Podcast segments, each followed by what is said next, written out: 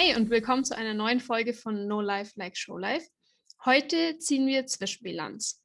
Die ein oder andere erinnert sich vielleicht, dass ich vor einigen Wochen eine Folge mit Sophie Schonauer aufgenommen habe, nach unserem Amateurporträt. In dieser Folge ging es allerdings um das Turnierleben, alles was dazugehört und die anstehende Saison. Und unser Plan war, euch da einen Einblick zu geben, wie wir starten, was wir uns vornehmen und eine Zwischenbilanz zu ziehen. Das ist heute. Und dann noch gegen Ende der Saison eine Folge aufzunehmen, in der wir auch nochmal rückblicken auf alles, was passiert ist wollen da unsere unterschiedlichen Perspektiven reinbringen. Sophie hat sehr, sehr viel Erfahrung. Ich habe deutlich weniger Erfahrung. Wir haben aber beide junge bzw. eher unerfahrene Pferde, mit denen wir dieses Jahr starten und somit vielleicht auch die ein oder andere gemeinsame Herausforderung und wollen euch einfach ein bisschen mitnehmen auf diese Reise in der Turniersaison 2022. Hi Sophie, wie ist es dir bisher ergangen? Hi Leonie, vielen Dank, dass ich wieder dabei sein darf. Ich freue mich total, denn mir ist es gut ergangen, aber ich mache mir wie gewohnt zu allen Sachen echt viele Gedanken und die haben wir in den vergangenen Folgen schon ausgetauscht und ich finde das immer sehr hilfreich, weil man dann merkt, a, man ist vielleicht mit den Gedanken, die man hat, positiv wie negativ nicht alleine, sondern andere teilen das auch und auch wenn die Situation, über die wir sprechen, vielleicht nicht für jeden eins zu eins das sind, was man selber auch erlebt hat, aber das kennt man ja von anderen Podcast-Folgen zu ganz anderen Themen. Also ich persönlich habe für mich die Erfahrung gemacht, wenn ich mir sowas anhöre, auch wenn es nicht um mich persönlich geht natürlich, dass ich mir immer irgendwas daraus ziehen kann, dass man immer was mitnimmt, dass man da so ja, Gemeinsamkeiten findet und irgendwie dann doch schlauer aus der ganzen Sache herausgeht. Und das finde ich sehr hilfreich. Und ich finde es nach wie vor sehr cool, dass wir hier mal in diesem Format von dir ansprechen können, wie es uns Reitern denn auch so geht mit unseren Pferden und vor allen Dingen uns, uns Non-Pros, uns Amateuren auch, weil für uns ist das mit dem ganzen Turnierreiten natürlich auch eine große Sache, neben unserem eigentlichen Tun, unserer eigentlichen Arbeit oder, oder unserem eigentlichen Studium. Deshalb freue ich mich wirklich auf den Austausch heute mit dir. Mir geht es ähnlich und ich muss auch sagen, dass ich dir voll zustimmen kann bei dem Aspekt, dass es doch auch immer schön ist, über solche Dinge zu reden, auch zum Beispiel auf dem Turnier mit Leuten, die man vielleicht sonst nicht so trifft, um sich einfach auszutauschen und zu merken, okay, für mich war das gerade irgendwie ein riesiges Problem, aber das haben alle anderen auch. Vielleicht ist das doch gar nicht so tragisch alles. Ich glaube, wir müssen einmal noch mal kurz alle auf den neuesten Stand bringen und ich muss auch ganz ehrlich zugeben, du musst mich auch nochmal auf den neuesten Stand bringen, denn ich habe es natürlich über Social Media verfolgt, aber ich könnte jetzt, glaube ich, nicht ad hoc aufzählen, auf welchen Turnieren du warst, was du gestartet bist, beziehungsweise welches deiner Pferde was gestartet ist. Magst du einmal kurz nochmal zusammenfassen, wie die vergangenen Wochen aussahen? Ja, natürlich, sehr gerne. Also gestartet hat das Ganze Anfang Mai mit einem EWU-Turnier, ein AQ-Turnier, also ein Quali-Turnier für die German Open im September dieses Jahr in Seppenrade. Das äh, war ein Rheinland- und Westfalen-Turnier gemeinsam. Ich war dort noch nie vorher, aber wunderschön von der Landschaft. Ich meine, man fährt da ja nicht hin, um ausreiten zu gehen, aber wenn man wohin kommt und es ist einfach eine tolle Anlage, man hat Glück mit dem Wetter, man hat ein tolles Hotel irgendwie gebucht und es ist einfach schön dort. Das war schon mal einfach ein tolles Willkommen für uns, als wir da angekommen sind. Und da hatte ich äh, Muffin und Amy genannt. Ich habe ja zwei, theoretisch zwei Turnierpferde vom Alter her, ähm, die mitkommen können. Die Amy ist acht dieses Jahr, der Muffin ist vier. Für einen Muffin sollte das das erste Turnier sein. Wir haben ihn aber ähm, nicht mitnehmen können spontan. Ähm, war nichts Schlimmes, aber er hatte ein bisschen Durchfall. Mal hier direkt die schönen Themen angesprochen. Und dann haben wir genau. ihn zu genau. Hause gelassen, weil es einfach auch, äh, es war der Übergang zur äh, Anweidesaison und wir haben dann irgendwie gemerkt, der kommt beim nächsten Mal dann erst mit. Amy musste aber ran, Amy ist mitgekommen, die äh, war vollends gesund und äh, mit ihr bin ich dann unsere diesjährigen drei Klassen bei der EWU gestartet. Bei den Quarter-Turnieren, DQHA, AQHA, habe ich ja immer noch ähm, die englischen Klassen, also Hunter, Undersaddle, Equitation äh, dabei. Das gibt es bei der EWU nicht. Das heißt, wir haben drei Klassen mit unserem jetzigen Stand des Könnens quasi nach den wenigen Monaten, die wir überhaupt schon zusammen reiten und unterm Sattel sind. Das heißt, ich bin die Showmanship gestartet in der Leistungsklasse 1a, also der obersten Leistungsklasse der Erwachsenen und die Western Horsemanship und die Senior Western Pleasure, denn Amy ist seit diesem Jahr, äh, was ihre erste echte Turniersaison ist direkt ein Senior-Pferd. Das heißt, ich muss sie einhändig im Bit vorstellen. Große Herausforderung natürlich für gerade auch so unerfahrene Pferde. Und bei so Akutturnieren ist halt alles doppelt. Das heißt, man reitet erstmal normal, eine ganz normale Klasse, ähm, die als äh, die Highpoint-Wertung quasi und zum Punktesammeln für den Klassenerhalt äh, gewertet wird. Und dann ist das Ganze nochmal, äh, also läuft nochmal Showmanship, reitet nochmal Horsemanship, reitet nochmal Pleasure, äh, einen Tag später oder zwei. Das sind dann die Qualifikationsklassen für die deutsche Meisterschaft. So, und da sind wir geritten und Amy war sehr, sehr, ja, wach, kann man sagen. Das äh, auch mit der, gerade bei Stuten, mit den Hormonen so im Frühjahr, das war echt eine Herausforderung. Da können wir vielleicht später noch drüber sprechen. Sie hat sich aber wirklich dann, wenn es drauf ankam, zusammengerissen.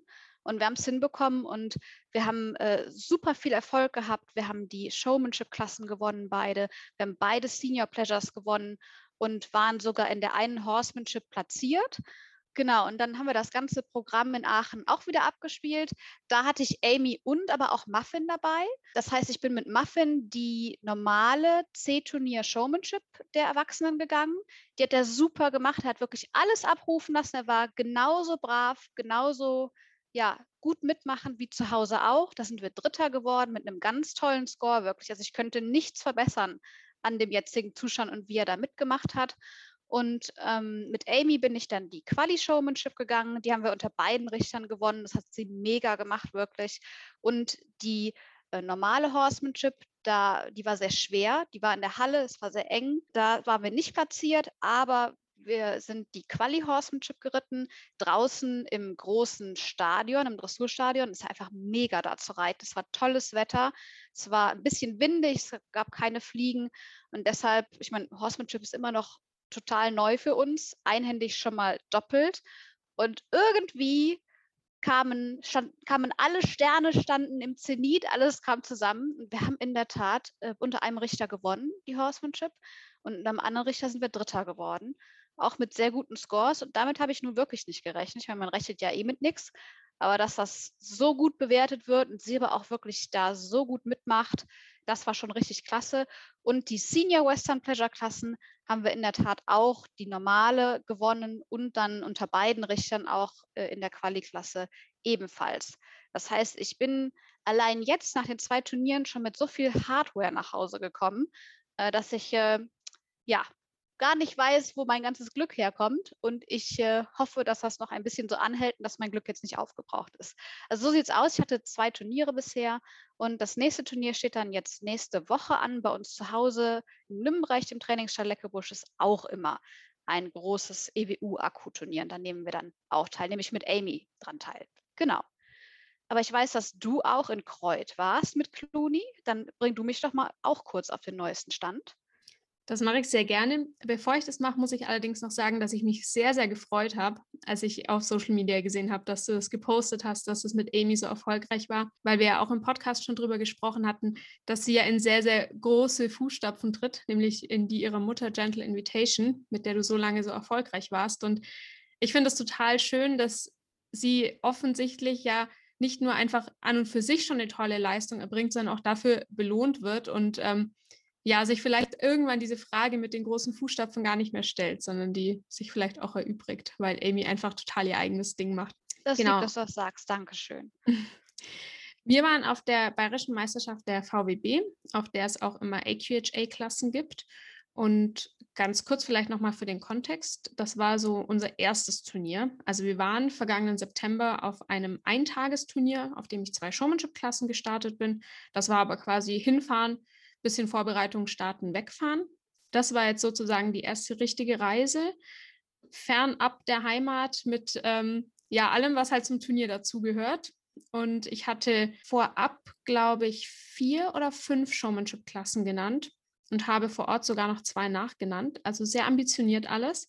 Habe sogar die offene Showmanship der VWB, in der auch Trainerinnen und Trainer starten dürfen und die Golden Series Showmanship, in der sozusagen auch alle starten dürfen, genannt. Das sind sehr anspruchsvolle Klassen, aber haben mir da in meiner Selbstüberschätzung gedacht, ich mache das mal. Nein, Spaß beiseite. Der Hintergrund war tatsächlich, dass ich diese Klassen einfach starten wollte, damit es für mich normal ist, dass ich nicht irgendwann in zwei, drei Jahren einen großen Druck dabei empfinde, sondern auch schon an diese Pattern gewohnt bin und das einfach für mich gar nicht mehr so, wie die Amis sagen würden, so ein Big Deal ist. Ich war auf diesem ersten Turnier tatsächlich ohne meine Trainerin Stefanie Bubenzer, weil das ganze Team nicht vor Ort war, wurde aber wunderbar unterstützt von Franka Bartke und muss sagen, dass mein Pferd sich unfassbar gut benommen hat. Ich bin sehr, sehr stolz auf den. War am ersten Tag sehr aufgeregt und ich habe gemerkt, dass er wirklich vor allem irgendwie Angst hatte und überhaupt nicht wusste, wo ihm der Kopf steht. Und er hat sich aber trotzdem wahnsinnig zusammengerissen. Da war kein Steigen dabei, kein Bocken. Der hat zwei Hüpfer an der Longe gemacht und natürlich geguckt ähm, und geschaut und mal zusammengezuckt. Aber das war es auch tatsächlich. Und ab Tag zwei war das für den alles total fein. Also er hat sich super auch vor Ort reiten lassen. Ich bin keine Reitklassen gestartet, aber ich bin natürlich dort geritten, habe die Gelegenheit genutzt mit den großen Plätzen. Er war super. Er hat sich super händeln lassen. Ich bin ihn teilweise auch noch ohne Sattel über den Platz geritten. Er hat all seine Klassen total toll gemacht. Also ich bin wahnsinnig stolz auf ihn. Muss aber trotzdem, und das ist vielleicht auch so ein bisschen das, was wir in diesem Podcast, in dieser Folge besprechen können, muss trotzdem sagen, dass ich phasenweise überhaupt keinen Spaß hatte auf diesem Turnier. So hart das klingt. Und es macht mich auch rückblickend noch wahnsinnig traurig, weil ich so ein tolles Pferd dabei habe, der sich so gut benommen hat und auch alle Klassen ganz, ganz lieb gemacht hat. Also kein Blödsinn gemacht, kein Erschrecken. Habe schon gemerkt, dass er manchmal so ein bisschen unsicher war mit der Tribüne, auf der ziemlich viel Halligalli war vor der Freestyle Raining. War die Golden Series Showmanship, da war ganz schön viel los. Aber er hat sich wahnsinnig zusammengerissen und trotzdem hatte ich phasenweise keinen Spaß. Und das lag auch daran, dass ich meiner Meinung nach zwei Situationen nicht ganz gut gehandelt habe. Und tatsächlich wollte ich das in der Folge ansprechen, weil mich auch deine Perspektive, deine Meinung dazu interessiert. Du hast ja viel, viel mehr Erfahrung. Und wenn es für dich in Ordnung ist, würde ich da gleich mal reinsteigen und die Situation ganz kurz schildern und einmal ja, kurz klar. erzählen, wie ich das so erlebt habe. Und zwar hatten wir die offene Showmanship sehr anspruchsvolle Klasse. Und wenn wir ganz ehrlich sind, war das ganze Turnier jetzt keins, auf dem ich mir groß irgendwas ausrechnen konnte an Schleifen oder Erfolgen. Und wir standen am ersten Hütchen und er war so ein bisschen unkonzentriert und dann fing er so an zu tänzeln und dann habe ich gesehen, er hatte eine Fliege am Bauch. Und abgesehen davon, dass es jetzt überhaupt nichts Schlimmes ist, habe ich mich irgendwie dann geärgert, habe versucht, ihn hinzustellen, habe ihn wieder ins Setup gestellt, er wollte aber nicht und dann ging es irgendwie doch und dann waren wir aber beide schon so ein bisschen so, nee, jetzt ist das irgendwie doof hier und er war trotzdem lieb, aber er war wahnsinnig unkonzentriert und ich bin dann auch durch die Pattern gelaufen und hatte irgendwie so eine Attitüde in mir, wo ich mir schon so dachte, naja, wird jetzt eh nichts. Und rückblickend habe ich mir dann gedacht, naja, hätte ich halt einfach diese Fliege weggeschubst, weggeschoben, was auch immer, zweimal durchgeatmet und wäre diese Pattern, sage ich mal, mit einer guten Attitüde gelaufen, dann hätte ich wahrscheinlich letztlich mehr mitgenommen und er wahrscheinlich auch. In dem Moment war ich aber halt so, naja, da muss er jetzt halt durch.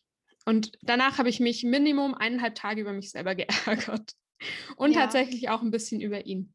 Und dann habe ich mich gefragt, ist es überhaupt sinnvoll, sich da so zu ärgern? Ich meine, ich denke, aus so einem Fehler kann man lernen, aber dass man sich darüber ärgert, ist für mich manchmal einfach unvermeidlich. Und ich weiß nicht, wie du mit sowas umgehst, aber ich habe mir da echt schwer getan. Ich kann das total gut nachvollziehen und ich finde, das ist ein sehr gutes Beispiel. Also erstmal die Frage, ne, darf man sich ärgern? Ja, nein über solche Sachen. Also ich finde ja, es ist menschlich, sich zu ärgern, weil hat, haben wir ja auch schon drüber gesprochen, dass du da stehst mit Clooney am ersten Hütchen in Kreuth, in der Halle oder auf dem Platz, bereit, diese Showmanship zu laufen. Das ist ja ein sehr weiter Weg bis dahin. Da gehört sehr viel Geld, Zeit und so weiter, auch Glück dazu. Und all das lastet ja dann so ein bisschen auf einem, weil man möchte ja wirklich als Mensch, als Reiter, als Performer das Allerbeste dann aus dieser Situation machen. Und zu Hause klappt es ja oder vorher, fünf Minuten vorher war ja vielleicht keine Fliege da und es hat alles wunderbar geklappt. Und dann stehst du da und das ist natürlich einfach Pech. Das ist Pech, das ist nur bis zum gewissen Maße vermeidbar, weil natürlich gibt es Fliegenspray, aber es gibt Pferde, die sind ähm, empfindlicher als andere, was Fliegen angeht und man kann halt nicht alle Fliegen beseitigen, selbst wenn man das fieseste Fliegenspray der Welt verwendet. Also deshalb finde ich, es ist in Ordnung, wenn man sich generell darüber ärgert, weil man halt so große Hoffnungen in diese Sache gesteckt hat. und sich ja auch gefreut hat. Und man hat ja auch immer Erwartungen, also Erwartungen nicht, dass man gewinnt, aber dass man irgendwie was Schönes da zustande bekommt, nachdem man so lange mit dem Pferd geübt hat gemeinsam oder auch sich selber fortgebildet hat. Deshalb finde ich es okay, wenn man sich generell ärgert. Ich denke, es ist aber genauso, wie du es gemacht hast, wichtig, dass man unterscheidet zwischen der menschlichen Enttäuschung, vielleicht auch über sich selbst, und aber auch das, was man dem Pferd gegenüber dann macht. Weil nein, man hat in der Tat, finde ich, nicht das Recht, sich über das Verhalten des Pferdes zu ärgern. Wenn man seinen Job als Trainer oder Reiter, Vorführer immer sehr gut macht, das, auch das ne, ist ja nicht immer gegeben, weil man ist auch nur ein Mensch. Ähm, aber wenn man das mal voraussetzt, egal wie gut man das vorbereitet hat, es kann ja trotzdem immer sein, dass das Pferd in dem Moment einfach irgendwie keine Lust hat, weil es bleibt halt das Pferd, was nach wie vor kein Interesse großes daran hat, ähm, hier mit einer blauen Schleife rauszugehen, sondern dem Pferd geht es ja einfach nur darum, dass es ihm gut geht und dass es auch eine möglichst gute Zeit hat und sich auch gut mit dem Reiter versteht, also im Sinne von, dass es die Sachen, dass es nur Sachen machen muss, die es irgendwie auch machen möchte und dass es alles möglichst angenehm ist. So. Und deshalb äh, finde ich, hat man da kein Recht, dem Pferd gegenüber ärgerlich zu sein. Das sollte man dem Pferd also nicht zeigen. Ich bin mir sehr sicher, das hast du auch nicht gemacht, sondern es ging ja eher darum, dass du dich geärgert hast. Und ich finde, da sollte man nicht zu hart zu sich sein, weil das ist in Ordnung. Man muss, wie gesagt, nur den Split hinbekommen zu, ich ärgere mich jetzt hier über mich und auch vielleicht was Positives rausziehen. Was könnte ich denn beim nächsten Mal tun, um diese Situation vielleicht zu verhindern?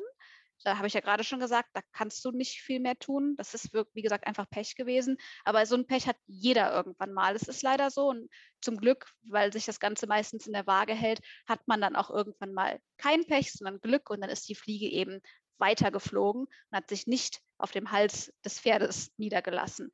Also ich denke, da muss man einfach differenzieren und solange man das aber tut, ist man auf der sicheren Seite auch als Reiter, als, als fairer, pferdefreundlicher Reiter.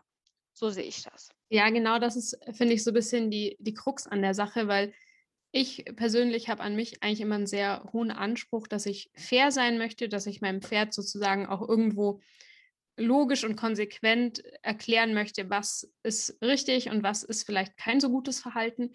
Und in dem Moment habe ich es eben total falsch gehandelt. Also ich hätte das einfach anders machen müssen, weil es ist, denke ich, logisch, dass ein Pferd da so ein bisschen zappelt, gerade wenn es jung ist, wenn es unerfahren ist und wenn es halt einfach Sommer ist und die Fliegen fliegen.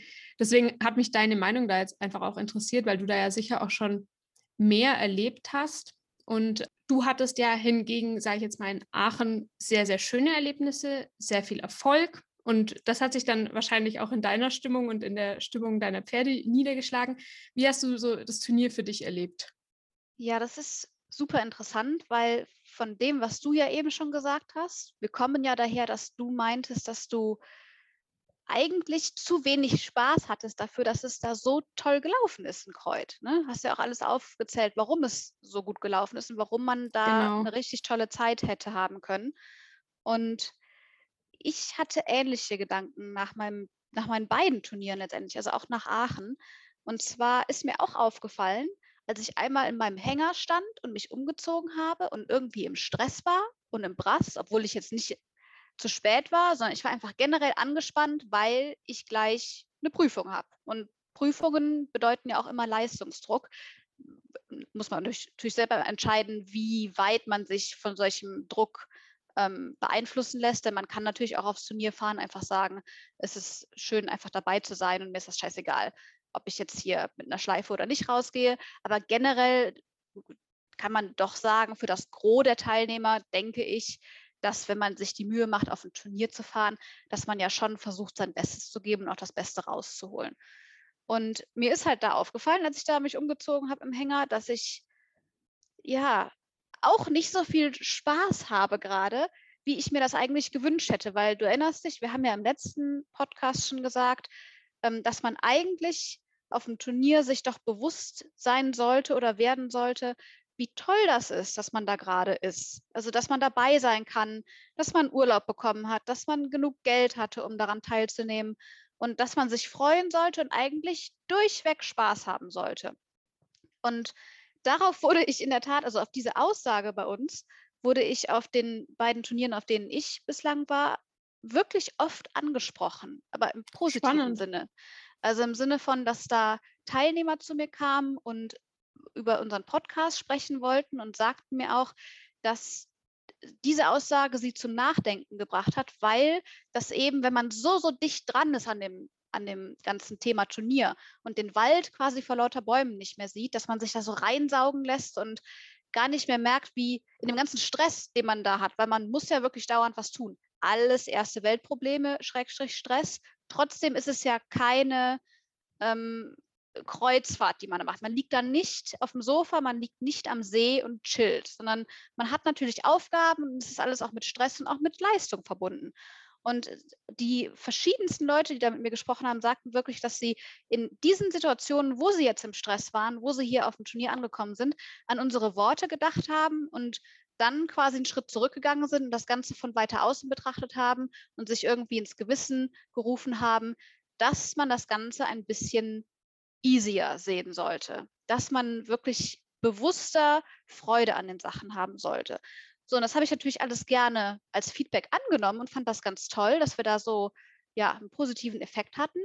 Dachte mir dann aber auch, und das habe ich auch dann zugegeben in dem Gespräch, dass ich das gerade überhaupt nicht so empfinden kann. Also ich weiß das quasi, was ich gesagt habe, was wir gesagt haben, wie es sein sollte. Und ich schaffe es aber null, dem irgendwie nachzukommen. Und darüber ärgere ich mich dann. Und deshalb musste ich mit mir selber quasi im Nachgang in Klausur gehen, weil ich das so nicht richtig finde. Oder ich wollte einfach für mich rausfinden, wie das sein kann und wie ich das denn in Zukunft mache, weil das sollte wirklich Spaß machen und man sollte da eine gute Zeit haben. Und nur weil du sagst, du hast jetzt keinen Spaß oder weil ich das auch sage, ich meine, kein, ne, jetzt nicht schwarz und weiß, sondern es gab Momente, da hätte es irgendwie netter sein können äh, für einen selber. Ähm, versucht man natürlich irgendwie da für die Zukunft irgendwie das besser zu machen, das Ganze. Und ich wusste aber nicht so genau wie. Und ich habe mir dann halt überlegt, wie man das Ganze angeht. Und wenn man mal in den Duden guckt, ich denke, du mit deinem Beruf hast den Duden auch auf dem Nachttisch liegen, so wie ich auch. genau. ich liebe den Duden. Ich könnte immer weiter drin rumblättern, aber das würde jetzt zu weit führen, dass man noch mehr als Nerd abgestempelt wird. Ähm, äh, generell, was ist Spaß? Also Spaß per Definition bedeutet, dass man Vergnügen bei einem bestimmten Tun hat. Also, dass man etwas tut, was Spaß macht, was einen erfreut, also was wirklich nachhaltig einen positiven Einfluss auf einen hat. Und da habe ich mich gefragt, hatte ich Spaß bei dem, was ich auf dem Turnier gemacht habe, was ja eine Vielzahl von verschiedenen Tätigkeiten und Dingen ist. Und meine Antwort darauf für mich selber wäre ja. Ich erinnere mich an Situationen beim Abreiten zum Beispiel, wo es gerade super lief.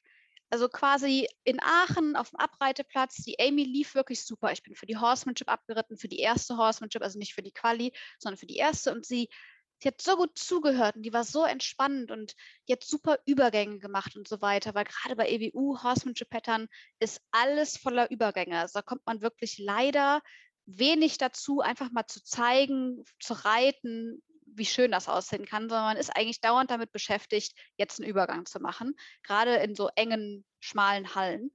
Und äh, also das Abreiten war also super. Ich wusste schon, zu Hause hat die Pattern semi gut geklappt, weil sie zu schwer war für das, was wir können. Das kann man natürlich trotzdem versuchen. Und wenn das halt nicht klappt, dann weiß man ja, hat zu Hause auch nicht geklappt. Das wusste ich also. Ich wusste aber wenn ich halt mit den EWU-Pattern vorankommen möchte, muss ich natürlich ab und zu auch versuchen, äh, die zu reiten auf dem Turnier.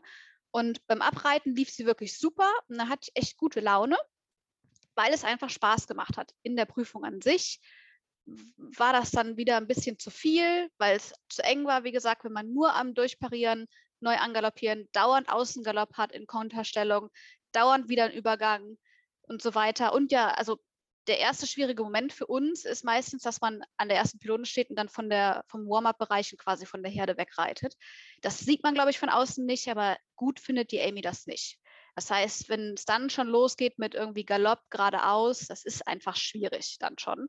Und so zog es sich dann, wir sind da fehlerfrei durchgekommen, aber es war halt einfach nicht so richtig schön. Es war viel Gelenke, es war viel Hickhack. Und ähm, aber worauf ich hinaus wollte eigentlich, ist, dass ich beim, beim Abreiten wirklich Spaß hatte.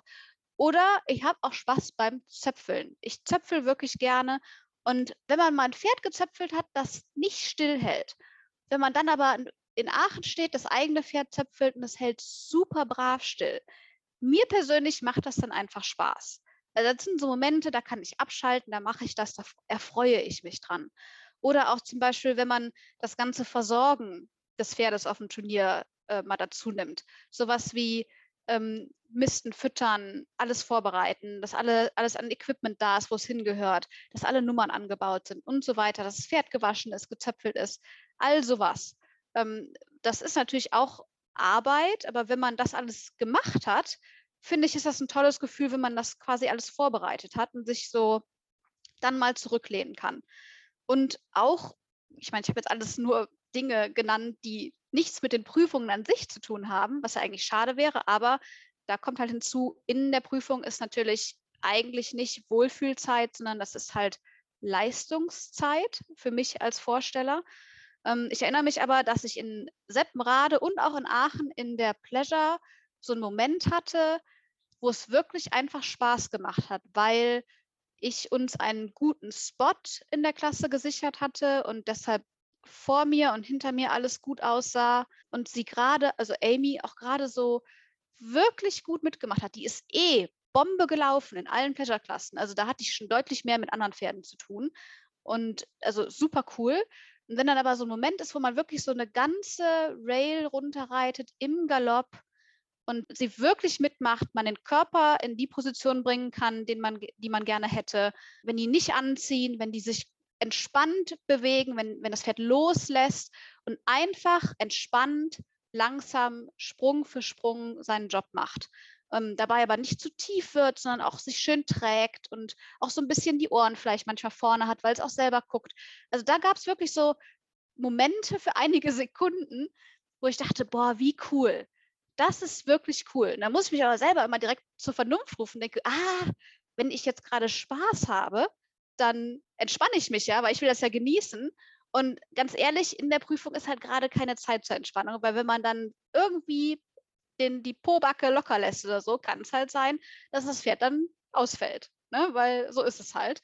Und deshalb muss ich mich dann echt immer wieder zur Vernunft rufen und äh, sagen, nee, wir entspannen uns jetzt hier nicht, wir machen jetzt hier die Prüfung weiter.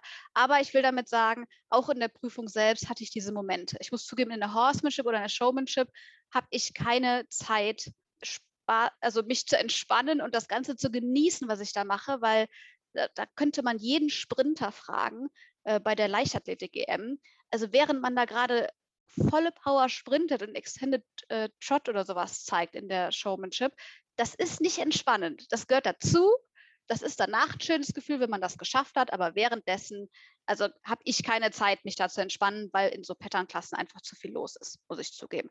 So, das heißt, du siehst schon, ich habe es angesprochen, das Thema Spaß ist irgendwie auch mit dem Thema Entspannung verbunden. Also kann ich das jetzt gerade genießen, was ich da tue? Und wenn ich mich das frage, muss ich halt sagen, in den meisten Fällen nicht. Also nein. Das heißt, ähm, auch wenn ich nicht gerade für eine Prüfung abreite, die nächste Prüfung steht doch auf dem Turnier immer an und man ist konzentriert oder ich bin konzentriert und denke darüber nach, was ich vorher noch tun müsste, was ich vielleicht nochmal üben müsste, ob wir nochmal reiten vorher, ob wir nochmal Showmanship machen vorher. Und es gibt auch immer andere Sachen noch zu tun, aufzuräumen, zu füttern, zu kehren, auszumisten und so weiter. Das heißt, unterm Strich bleibt ein Turnier halt doch kein Freizeitausflug, obwohl es in unserer Freizeit passiert, sondern es ist ein Leistungssport. So, und dann gibt es für mich also das Thema Spaß ohne Leistungsdruck versus dem Thema Spaß mit Leistungsdruck. Also ohne Leistungsdruck wäre sowas wie, man geht mit Freunden wandern. Ich weiß, du wanderst ja auch super gerne. Oder man trifft sich mit Freunden und ist am See oder geht essen, sonst was. Also wo letztendlich von einem nichts erwartet wird. Man hat keine Leistung zu erbringen. Oder wenn man es aufs Reiten ummünzt, man geht ausreiten und galoppiert super schön bei bestem Wetter über eine tolle gemähte Wiese und hat einfach nur Freude, weil auch das wird nicht bewertet. Der Einzige, der das Ganze bewertet, ist man selbst. Und äh, das ist auch für mich losgelöste Freude und Spaß wirklich. Das, und weil das ist nämlich mit Entspannung verbunden. So habe ich das für mich irgendwie analysiert. Und dann gibt es aber äh, den Spaß, der nicht primär im ersten Moment mit Entspannung verbunden ist, sondern erst später vielleicht. Und das ist der Spaß, ja, den man mit Leistungsdruck hab, haben kann. Und wenn ich da aber, wie gesagt, nochmal den Vergleich zu anderen Leistungssportlern äh, ziehe, also ich kann mir nicht vorstellen, dass irgendein so Stabhochspringer, der auf der EM, Leichtathletik-EM ist, dass er da mit seinem mit dem äh, Stab quasi zum Start bereit in der Hand steht und dann denkt, ach, das ist hier die beste Zeit meines Lebens und ich bin hier ganz entspannt, das ist alles cool und ich habe einfach so viel Spaß.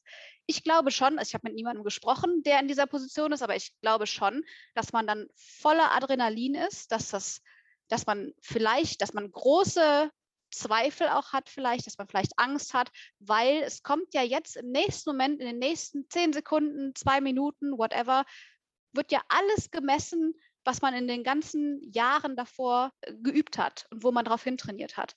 Und das ist äh, erstmal nicht angenehm, sondern man, da muss man sich konzentrieren und das ist auch nicht immer Spaß. Und da muss man sich einfach echt am Riemen reißen.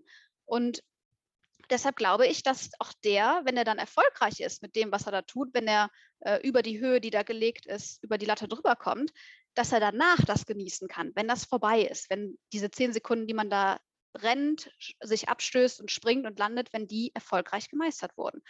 Und ähm, deshalb, also ich, wenn ich Spaß habe, möchte ich das generell eigentlich genießen können und mich entspannen können. Und das geht halt in Verbindung mit dem Leistungssport nicht, nicht ad hoc auf jeden Fall. Und erfahrungsgemäß kann ich mich eigentlich bei Turnieren so richtig, richtig erst entspannen, wenn ich auf der Heimfahrt bin. ist eigentlich traurig, aber ich weiß das ich bin jahrelang mit meiner Mutter zusammen aus Kreuth nach Hause gefahren und immer nach so 20 Minuten, wenn man dann auf der Autobahn ist, bin ich total rot im Gesicht geworden, weil ich, weil einfach diese ganze Anspannung von mir gefallen ist. Und da könnte man ja jetzt sagen, ja, aber warum ist sie denn so angespannt? Warum kann die das denn nicht mal ein bisschen chilliger sehen? Weil ich mich als Leistungssportler sehe und weil ich dann nicht im Urlaub Urlaub bin, sondern weil ich da im Urlaub bin, also im Sinne von, ich habe mir Urlaub von meiner hauptberuflichen Tätigkeit genommen, aber ich möchte da was erreichen. Das heißt nicht, dass ich da gewinne oder so, aber ich möchte wenigstens versuchen, alles bestmöglich abzurufen. Und ich habe das auch auf der Heimfahrt nach Aachen gemerkt. Da saß ich wirklich im Auto und ich war super happy. Ich hatte beide Pferde im Hänger, es hatte alles gut geklappt. Ich wusste, ich bin irgendwie um 9 Uhr oder so zu Hause, kann duschen und mich auf meine eigene Couch setzen und dieser Nachhall quasi nach diesen anstrengenden Tagen, davon zehre ich eigentlich noch viel länger, als die eigentliche Turnierdauer war. Und ich bin froh, dass mir das so bewusst geworden ist, weil ich wirklich gemerkt habe, wie, wie gut es mir im Auto ging ich alles von mir abgelassen habe und äh, die Pferde zu Hause auf die Wiese gebracht habe und einfach froh war und glücklich und dankbar dafür, wie toll die letzten Tage gelaufen sind. Und ich, ich meine, jeder muss das für sich selber entscheiden, aber ich, ähm, mir ist es das wert, dass ich diese Angespanntheit für einige Tage habe, weil ich mich, weil es generell ja dann doch zwischendurch auch Spaß hat, dass man die guten Momente ja auch, man muss sie halt auch sehen und wirklich aktiv wahrnehmen. Und wenn ich danach weiß, wie, wie, wie wert es das alles war, dann ist das für mich wirklich pure Freude. Und ja, jetzt haben wir einen langen Monolog von mir direkt am Anfang schon wieder hinter uns, aber letztendlich ähm, mein Fazit für mich, und vielleicht stimmst du mir da hier und dazu und vielleicht hilft es auch dem einen oder anderen Zuhörer, die Zeit auf dem Turnier sollte natürlich so spaßig und entspannt sein wie möglich, ähm, weil es aber ein Leistungssport bleibt, also so eine Art Job, ja, ist es ganz natürlich, finde ich, dass man angespannt ist, aufgeregt ist und dass man auch mal unsicher ist. Und wichtig ist einfach, dass man für sich selber analysiert, ob man an irgendeinem Punkt dieses ganzen Vorhabens Spaß hat und das Ganze auch genießen kann. Denn man muss nicht aufs Turnier fahren. Also wenn man merkt, dass man nur angespannt ist und nur aufgeregt und nur unsicher und dass es alles nicht funktioniert, dann sollte man letztendlich überlegen, ob man es vielleicht, ob man es anders angeht, ob man Dinge ändert oder ob man es lässt aber man sollte, wenn man aber sagen kann, ich habe diesen Genießermoment, dann lohnt es sich, finde ich. So, das ist, das ist meine Studie, meine empirische Eigenstudie zum Thema Spaß auf dem Turnier. Oder wie siehst du das? Ich sehe das tatsächlich ähnlich. Also mir fällt es auch schwer, Spaß zu empfinden, so richtigen Spaß in dem Moment, in dem ich die Klasse reite oder laufe. manchmal habe ich diese Situationen, aber tatsächlich geht es mir ähnlich wie dir, dass ich meistens, wenn ich dann heimfahre, so dieses, ja, fast schon einen Trennungsschmerz habe und so ein bisschen einen Horseshoe Blues und mich an alles zurückerinnere und mir denke, boah, war das toll, war das schön. Und bei mir sind es tatsächlich auch meistens nicht so sehr die Situationen, die mit den Klassen zu tun haben, sondern keine Ahnung, das gemeinsame Frühstück bei uns im Team. Mein Team war ja leider dieses Mal nicht dabei, aber so normalerweise sind das so Dinge, an die ich mich gerne zurückerinnere oder eben auch einfach mal grasen gehen mit den Pferden oder auf diesem Turnier war es eben das ohne Sattelreiten, das überhaupt Reiten mhm. mit meinem eigenen Pferd dann so Situationen, dass der eben zum Beispiel an fremden Waschplätzen völlig brav stand. Ich musste die nicht mal anbinden und konnte ihn waschen, dass er nicht einmal nach einem anderen Pferd geschrien hat, also überhaupt nicht an den anderen Pferden geklebt hat, sondern es war für ihn einfach total fein, dass da andere Pferde waren, aber er hatte da jetzt nicht irgendwelche speziellen Bindungen entwickelt. Und tatsächlich auch die Tatsache, dass ich das Gefühl hatte, er hat das psychisch einfach alles gut weggesteckt, weil ich schon ein bisschen Sorge hatte, muss ich sagen.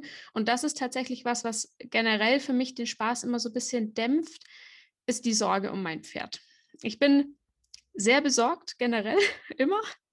Und ähm, tatsächlich gerade mit Blick auf das Thema Turnier, einfach weil er das alles ja überhaupt nicht gewohnt ist. Also ich denke, es gibt Pferde, die fahren schon als Fohlen oder Jährling mal auf ein Turnier für die Halter oder sind in der Longline zu sehen, im Trail in Hand. Das hatte er ja alles nicht. Er ist wirklich jetzt zum ersten Mal in dieser Situation, dass man einfach für ein paar Tage wegfährt, komplett woanders ist, mit komplett anderer Halle, anderen Pferden, andere ähm, Unterbringung. Er ist es gewohnt, dass er zehn Stunden am Tag auf der Koppel steht, Minimum. Und das ist natürlich eine sehr große Umstellung. Und in dem Moment, in dem ich immer das Gefühl habe, es geht ihm nicht so gut oder er steckt das nicht so gut weg, habe ich schon keinen Spaß mehr. Und tatsächlich hat das mir sehr viel Freude bereitet, dass ich eigentlich das Gefühl hatte, dass er nach seinen anfänglichen, ja, Startschwierigkeiten ist schon fast zu viel gesagt, aber so dieses, dass er leicht nervös war und geguckt hat, dass ich dann das Gefühl hatte, er ist da angekommen, die Situation war fein für ihn er hat sich da nicht unwohl gefühlt und hat sich zum Beispiel auch so gut reiten lassen wie nie zu Hause. Und da wow. musste ich tatsächlich an dich denken, weil du ja auch sagtest, dass Gentle zum Beispiel zu Hause auch oft so war, dass es nicht so geklappt hat, zum Beispiel im Pattern üben und auf dem Turnier dann schon. Und vielleicht denken sich jetzt Leute, die mich dort haben reiten sehen, okay, Hilfe, was machst du dann zu Hause? Aber tatsächlich war der dort auf den großen Plätzen, wo er, glaube ich, auch einfach mal viel, viel Platz hatte so gut wie nie zuvor, hat sich super reiten lassen. Am ersten Tag war es noch alles sehr wild und chaotisch, weil er auch aufgeregt war, aber ab Tag zwei hat es wahnsinnig Spaß gemacht. Und was mich dann tatsächlich jetzt rückblickend, glaube ich, so traurig gemacht hat, war, dass ich diese Freude über solche Sachen nicht wirklich teilen konnte mit jemandem, weil es natürlich für so etwas keine Schleifen gibt. Das steht in keiner Ergebnisliste und nirgendwo wird irgendjemand darüber sprechen, oh, Leonis Pferd war brav auf dem Turnier.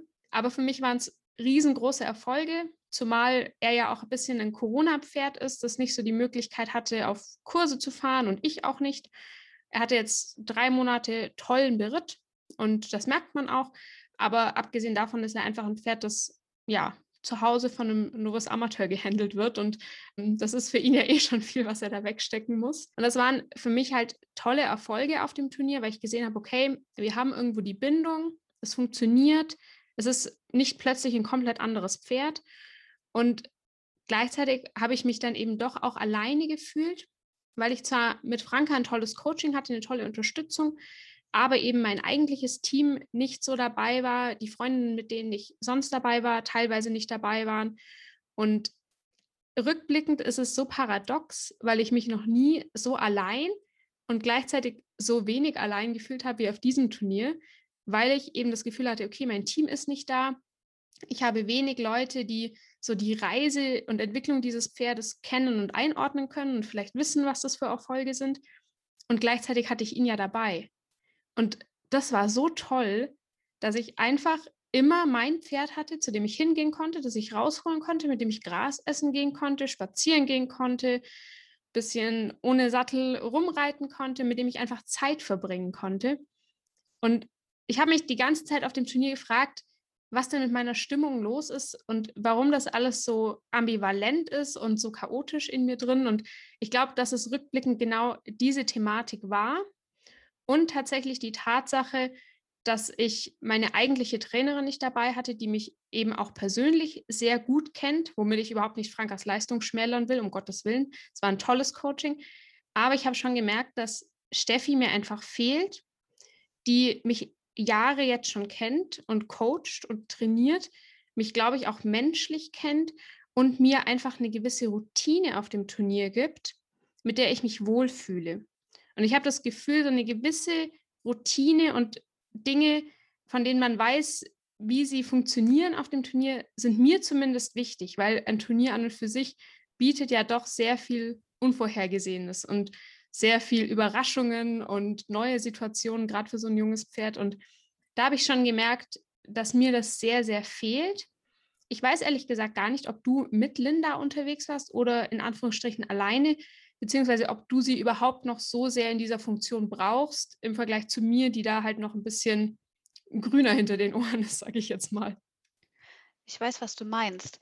Ganz kurz vorab noch als was mir durch den Kopf ging, gerade als du das erzählt hast. Ich denke, ich meine, du hast ja selber schon herausgefunden, dass es vermutlich daran lag, dass du nicht dein normales Setup für ein Turnier hattest. Ne? Also die Steffi und ihr Team, deine, Freu deine direkten Freundinnen haben dir halt gefehlt. Und auch du bist nur ein Mensch. Und ich meine, wir wollen es den Pferden schön machen, aber wir Menschen funktionieren halt auch nicht wie Maschinen. Und ich denke, es ist sehr wichtig und wertvoll, dass du ja diese ganzen Momente, die du mit Clooney hattest, die schön waren, auch ohne dass da ein Richter daneben stand, dass du die bewusst wahrgenommen hast. Das ist, das, das klappt auch nicht bei jedem in der Tat, so meine Erfahrung. Und letztendlich, ich meine, ja, wenn man sein Glück teilt mit anderen, dann wird es irgendwie nochmal anders wahrgenommen für einen selbst. Aber ich denke letztendlich, du machst es ja nur für dich selbst, nur in Anführungszeichen. Und wenn du das weißt und dir das bewusst wird, dann ist das das Größtmögliche, was du erreichen kannst, denke ich. Weil es muss dir dann oder es ist ja auch so, es reicht dir dann für dich alleine. Und ich denke, dass ähm, es gut war, dass du quasi alleine auf dem Turnier warst, auch wenn du dann vor Ort gecoacht wurdest. Aber du hattest halt nicht deine normale Standardsituation. Denn jetzt hast du ja mal diese Erfahrung gemacht und weißt für dich, dass es generell aber klappt.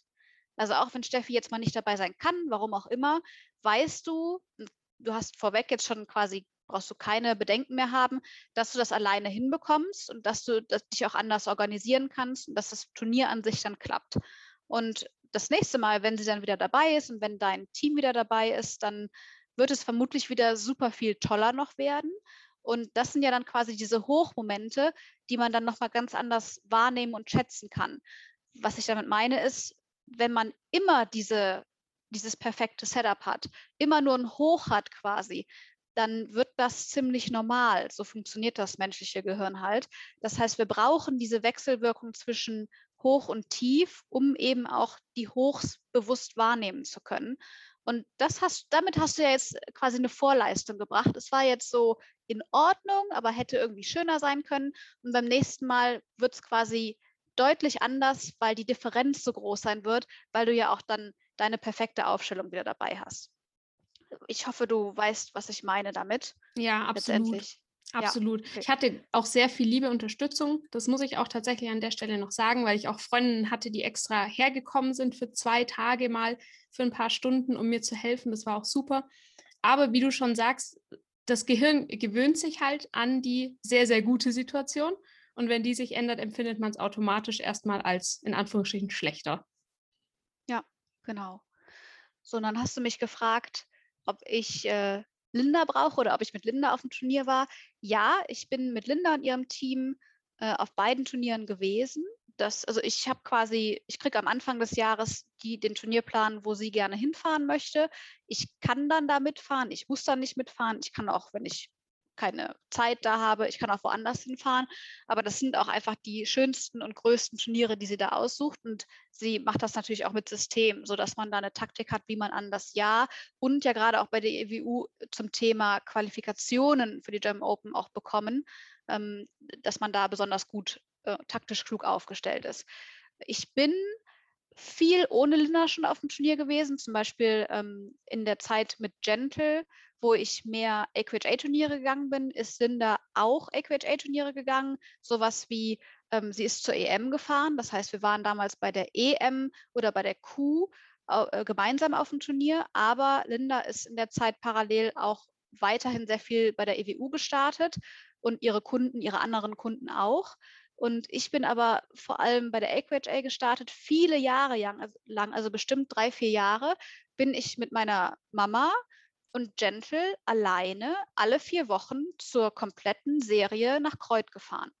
Wir waren auch ähm, in Wenden auf der Circle L Ranch beim Ride of America und solchen Turnieren. Also wir haben wirklich viele AQHA-Turniere mitgenommen. Das war eine richtig coole Zeit. Und ich war quasi dann auf diesen einwöchigen Turnieren in Kreuz mit meiner Mama alleine. Und ich habe ähm, die Pattern vorher immer mit Linda geübt und ich habe auch öfters mit Linda dann telefoniert, einfach um ja, meinen, meinen Eindruck zu schildern und äh, mit ihr nochmal abzusprechen, wie ich das mit dem Zeitplan am besten mache am nächsten Tag. Also sie hat mich quasi aus der Ferne dann weiter gecoacht. Ich habe aber ziemlich früh gelernt, auch mit Gentle schon, ähm, dass das auch ohne Linda vor Ort und auch ähm, am, am äh, Show-Arena-Rand quasi funktionieren muss. Ähm, das heißt, ich weiß, dass das geht und das ist auch in Ordnung so. Ich war in der Tat erst einmal ganz alleine auf dem Turnier, glaube ich, wo ich auch alleine gefahren bin und auch Linda nicht da war. Das hat aber auch funktioniert, weil die restliche Turnierbesetzung vor Ort da war. Also im Sinne von, ich kannte einfach die anderen Leute von der EWU Rheinland und ich bin auch, glaube ich, nicht viele Klassen gestartet, weil es nur darum ging, noch eine Western Riding Quali oder so zu holen. Ähm, weiß aber, dass es, wenn man ganz alleine ist, ohne jemanden, der noch mitfährt, egal wer das jetzt ist, dass das nochmal eine ganz andere Nummer ist, weil man einfach sehr viel durchdachter an das Ganze rangehen muss, weil man eben nur die eigenen beiden Hände hat. Und wenn man auf dem Pferd sitzt und die Chaps sind unten, dann ist es schwieriger, noch den Hut zu holen, wenn man nicht dran gedacht hat, den vorher aufzusetzen. Also das ist mir alles bewusst. Und ich äh, kann es also nervlich auch selber machen, dass ich ähm, ja alleine auf dem Turnier schaue. Aber das sind natürlich vergangene Zeiten. Das waren Zeiten mit Gentle, in der ich mit ihr auch sehr eingespielt war. Und das ist ja jetzt passé. Das heißt, äh, es gibt diese beiden neuen Pferde und ich habe auch verschiedenste Erfahrungen gemacht in der Zwischenzeit, äh, die nicht immer alle positiv waren. Also im Sinne von, ich hatte auch mal, habe ich ja schon mal gesagt, ein bisschen Pech beim Ausreiten und solche Sachen. Also ich bin da als Reiter auch psychisch sehr auf die Probe gestellt worden. Ich glaube, das passiert jedem früher oder später mal. Und deshalb wäre ich dieses Jahr jetzt gerade am Anfang nicht auf die Idee gekommen, proaktiv alleine aufs Turnier zu fahren. Also dieses Jahr, das weiß Linda auch, das habe ich, das, da bin ich sehr offen mit ihr, weil anders, glaube ich, funktioniert es nicht, dass ich da, obwohl ich ja jetzt noch weiter bin von meinem Können her und von meiner Erfahrung her als vor zehn Jahren oder vor 15 Jahren, wo ich ja schon alleine aufs Turnier gefahren bin, hatte ich das Gefühl, dass ich ihre Unterstützung und Sicherheit brauche. Nicht im Sinne von, dass sie mein Pferd abreitet oder solche Sachen, weil ich habe nach wie vor den Anspruch an mich, immer behalten, dass ich das alles selber können möchte, sondern ich brauche sie vor Ort, um ganz, ganz direkt Rücksprache halten zu können. Und sie bespricht alles mit mir, jeden Turniertag im Sinne von, sie weiß, wann ich dran bin, sie weiß, äh, welche Klassen ich alle habe, welche Pattern das sind. Ich meine, wir reiten natürlich auch oft zusammen in den Prüfungen und wir besprechen immer, wann ich ähm, wann wir uns treffen, wann wir fertig machen, ob ich nochmal longiere. Also wir diskutieren das quasi dann, wie es sich so angefühlt hat bis jetzt, ob das nochmal nötig ist oder ob wir Kraft sparen müssen, etc. pp. Und da sind wir nach wie vor ein sehr eingespieltes Team. Und sie ist auch immer, wenn sie nicht selber eine andere Prüfung gerade reitet, da und sieht meinen Ritt und ja, kümmert sich jetzt. Also sie coacht mich wirklich auch da, so dass es für mich in Ordnung ist. Im Sinne von, ich brauche ja niemanden, der mir sagt, jetzt mach noch mal das und das, sondern sie hält sich da im Hintergrund, ist aber immer da, das weiß ich ja auch. Und sie fragt mich immer noch mal, ob alles okay ist, ob ich noch was brauche. Oder ich komme proaktiv auf sie zu und sage, hier das und das, funktioniert aber gerade nicht und irgendwie bin ich jetzt verunsichert. Und was meinst du denn? Und dann sind wir da in Rücksprache und wir besprechen auch immer nach meinem Ritt, wie der Ritt war. Und dann geht es natürlich das ganze Programm weiter, bis die nächste Prüfung ist. Also ich ähm, bin gerade mit diesen beiden Pferden, wo unsere gemeinsame Zeit ja noch sehr kurz ist, ähm, sehr froh gewesen, dass ich das nicht alleine machen muss. Es kann sein, dass das auch alleine geklappt hätte.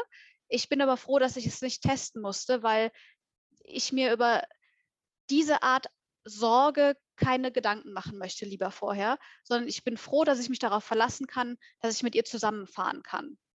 Ich habe ja jetzt dann zwei Turniere hinter mir und merke, dass es sehr easy ist, dass ich ähm, die Spirenzien, die hier und da äh, aus Stuten hormoneller Sicht passieren, einfach auftreten können, dass sie genauso sind wie bei der Gentle. Also das sind alles Situationen, die habe ich schon gehandelt und die traue ich mir auch jetzt wieder zu. Ähm, und deshalb weiß ich, dass das gut läuft. Also damit will ich sagen, ich würde jetzt auf dem Turnier auch mal alleine fahren, aber ich sehe eigentlich keine Notwendigkeit, weil es sehr schön ist, mit ihr zusammen zu fahren. Und ähm, es, es, bietet sich auch weiterhin so an. Also Linda, hin, Linda ist da weiter meine, meine Trainerin und auch mein Coach vor Ort. Und das klappt genau in dem Maße gut, sehr gut, wie ich mir das wünsche, wie ich das brauche und auch wie sie das braucht und wie sie sich das vorstellt. Ja. Zumal du ja mit zwei Pferden ohnehin nochmal in Anführungsstrichen eine Hand voll mehr zu tun hast. Also ich stelle mir das wahnsinnig stressig ist, glaube ich, zu negativ konnotiert, aber schon herausfordernd vor. Also ich bin ja schon mit einem Pferd überfordert. Insofern bewundere ich das ohnehin, dass du mit zwei jungen bzw. unerfahrenen Pferden so aufs Turnier fährst. Und ich denke, da kommt dir dann wahrscheinlich schon viel Erfahrung auch zugute. Ja, jein. Wobei ich hatte auch schon in der Vergangenheit mal mehr als ein Pferd dabei bei der EWU. Mhm. Ähm, und das waren aber immer Senior-Pferde. Und es ist einfach was anderes. Also ja. wenn, weil auch die Gentle, wie gesagt, die war auch mal aufgeregt, aber letztendlich war die wie ein großer Golden Retriever, den man mit nach Kreuz gefahren hat. Und dann kannte die da ihre Box und die kannte das alles und die war gechillt. Natürlich hat die manchmal ein bisschen an ihren Freundinnen geklebt, aber das hat sich ja dann Tag zwei äh, gegeben. Das wusste man aus Erfahrung.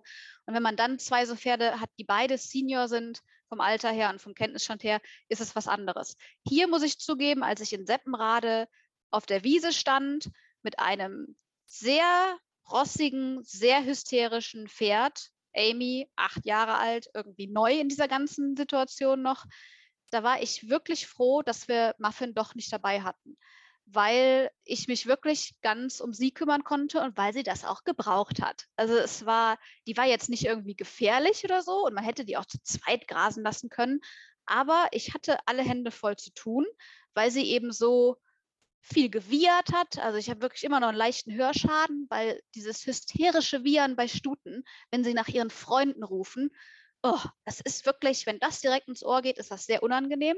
Und sie war einfach anstrengend und das hat sie natürlich nicht böse gemeint, sondern sie war einfach unzufrieden, dass sie dann da alleine war zum Teil.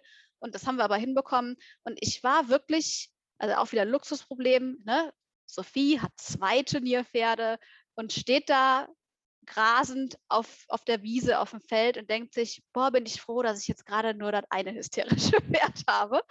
In Aachen war das dann anders, da hatte ich ja beide dabei. Da war Amy aber super brav. Ich hatte wirklich zwischenzeitlich am Anfang etwas Sorge um sie, weil sie so extrem ruhig war. Ist jetzt nicht so, als wäre die zu Hause auch immer laut. Ne? Es ist einfach wochenabhängig, ne? wie auch ihr Hormonzyklus gerade ist.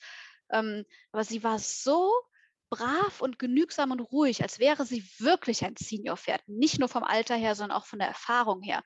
Und ich habe so ein bisschen, also meine menschliche Interpretation ist, dass sie so ein bisschen die große Auf Aufpasserin von Muffin war, weil ich die ja auch zu zweit fahre und so weiter. Die stehen zu Hause nicht zusammen auf der Wiese, weil wir Wallache und Stuten getrennt haben.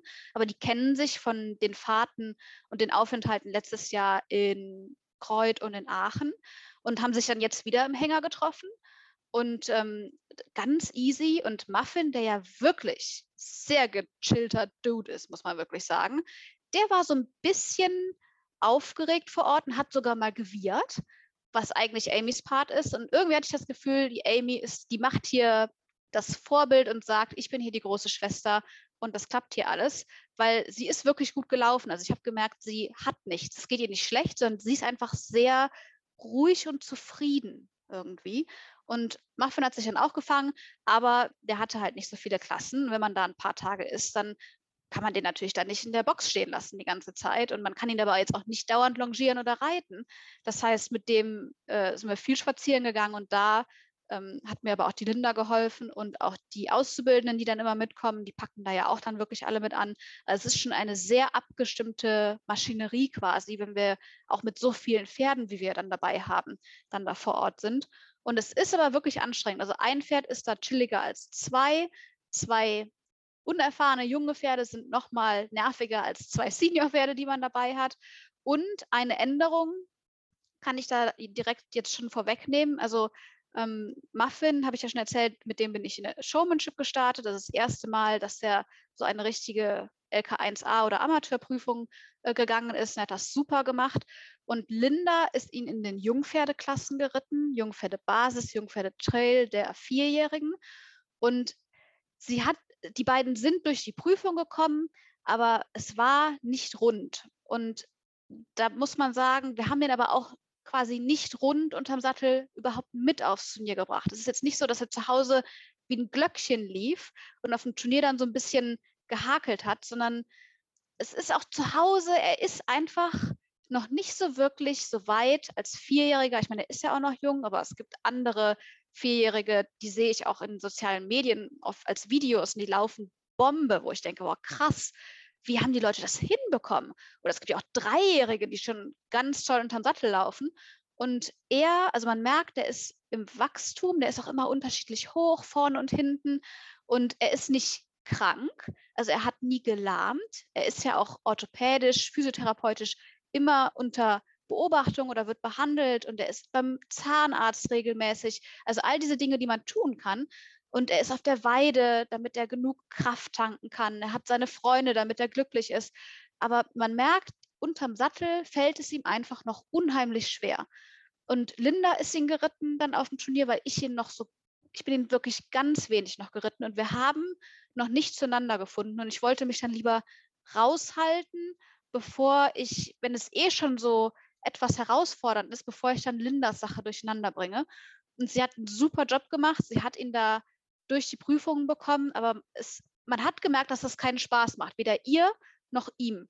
Und deshalb, ich habe das gesehen, ich stand daneben und ich habe da auch null Erwartungen, weil ich ja selber weiß, wie es sich anfühlt, wenn es keinen Spaß macht, wenn das Pferd noch nicht so weit ist. Und deshalb habe ich den ähm, nach dem Turnier bin ich nach Hause gefahren. Dann äh, hat er noch eine Woche zu Hause so in seiner Herde gestanden und dann haben wir ihn rausgebracht. Also im Sinne von, der ist jetzt wieder in der 24 Stunden am Tag äh, draußen Wiese in einer neuen kleinen Wallachgruppe mit den jungen Wallachen. Da sind Jährlinge, Zweijährige dabei, da ist auch ein, ein Senior ein Showpferd auch dabei. Und die sind jetzt den ganzen Sommer draußen und kommen erst im Oktober vermutlich wieder rein. Und das heißt, ich habe sofort mit Linda zusammen entschieden, dass wir das jetzt lassen weil es das nicht bringt. Ich meine, wir haben ihn ja jetzt geritten ein paar Monate und er war besser und dann ist er mal wieder schlechter geworden, aber wir haben noch nicht so richtig so einen grünen Zweig da reingebracht, obwohl er sich sehr gut präsentiert hat in Aachen. Wie gesagt, an der Hand. Es ist jetzt nicht die Tatsache, dass er kein Showpferd ist, sondern der hat das super gemacht in der Showmanship. Er ist einfach nur unterm Sattel noch nicht so weit. Und deshalb habe ich ihn jetzt quasi wieder rausgenommen oder wir haben ihn rausgenommen.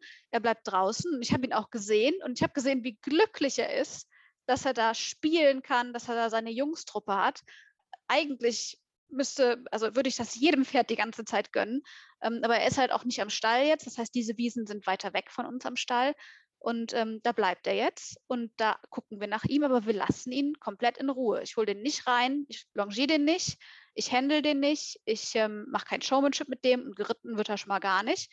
Und natürlich habe ich mir das nicht gewünscht, als ich mir ein neues, in Anführungszeichen, Turnierpferd gekauft habe.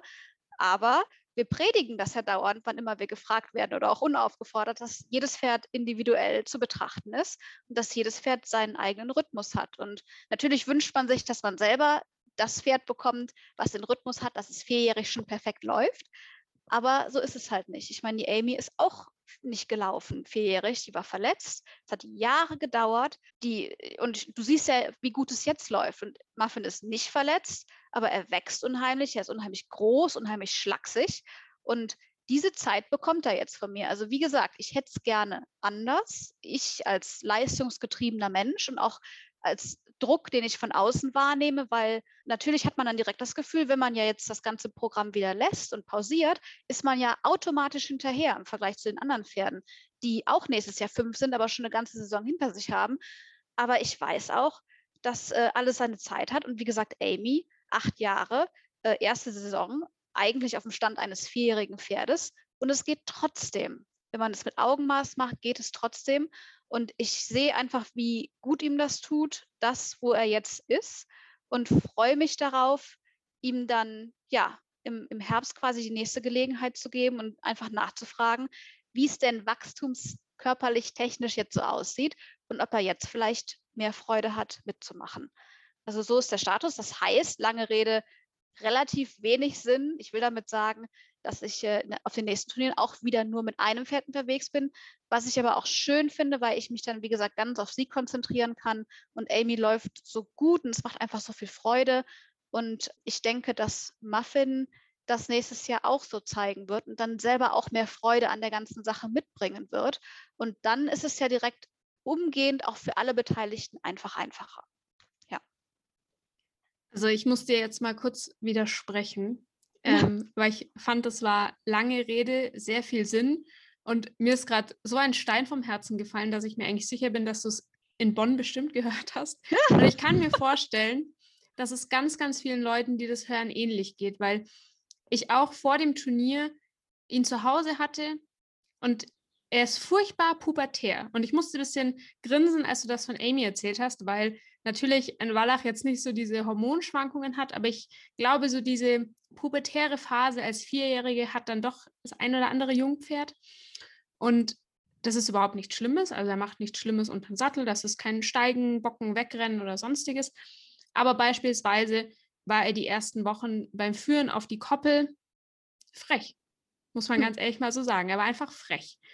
Und das sind so Dinge, du hast es eben auch angesprochen, da sehe ich auf Social Media, wie alle anderen das alles easy peasy hinkriegen. Und die Pferde sind vier oder sogar drei und die laufen. Und meiner ist vier und der läuft und der läuft im Trab auch, würde ich sagen, sehr anständig und der läuft über Stangen.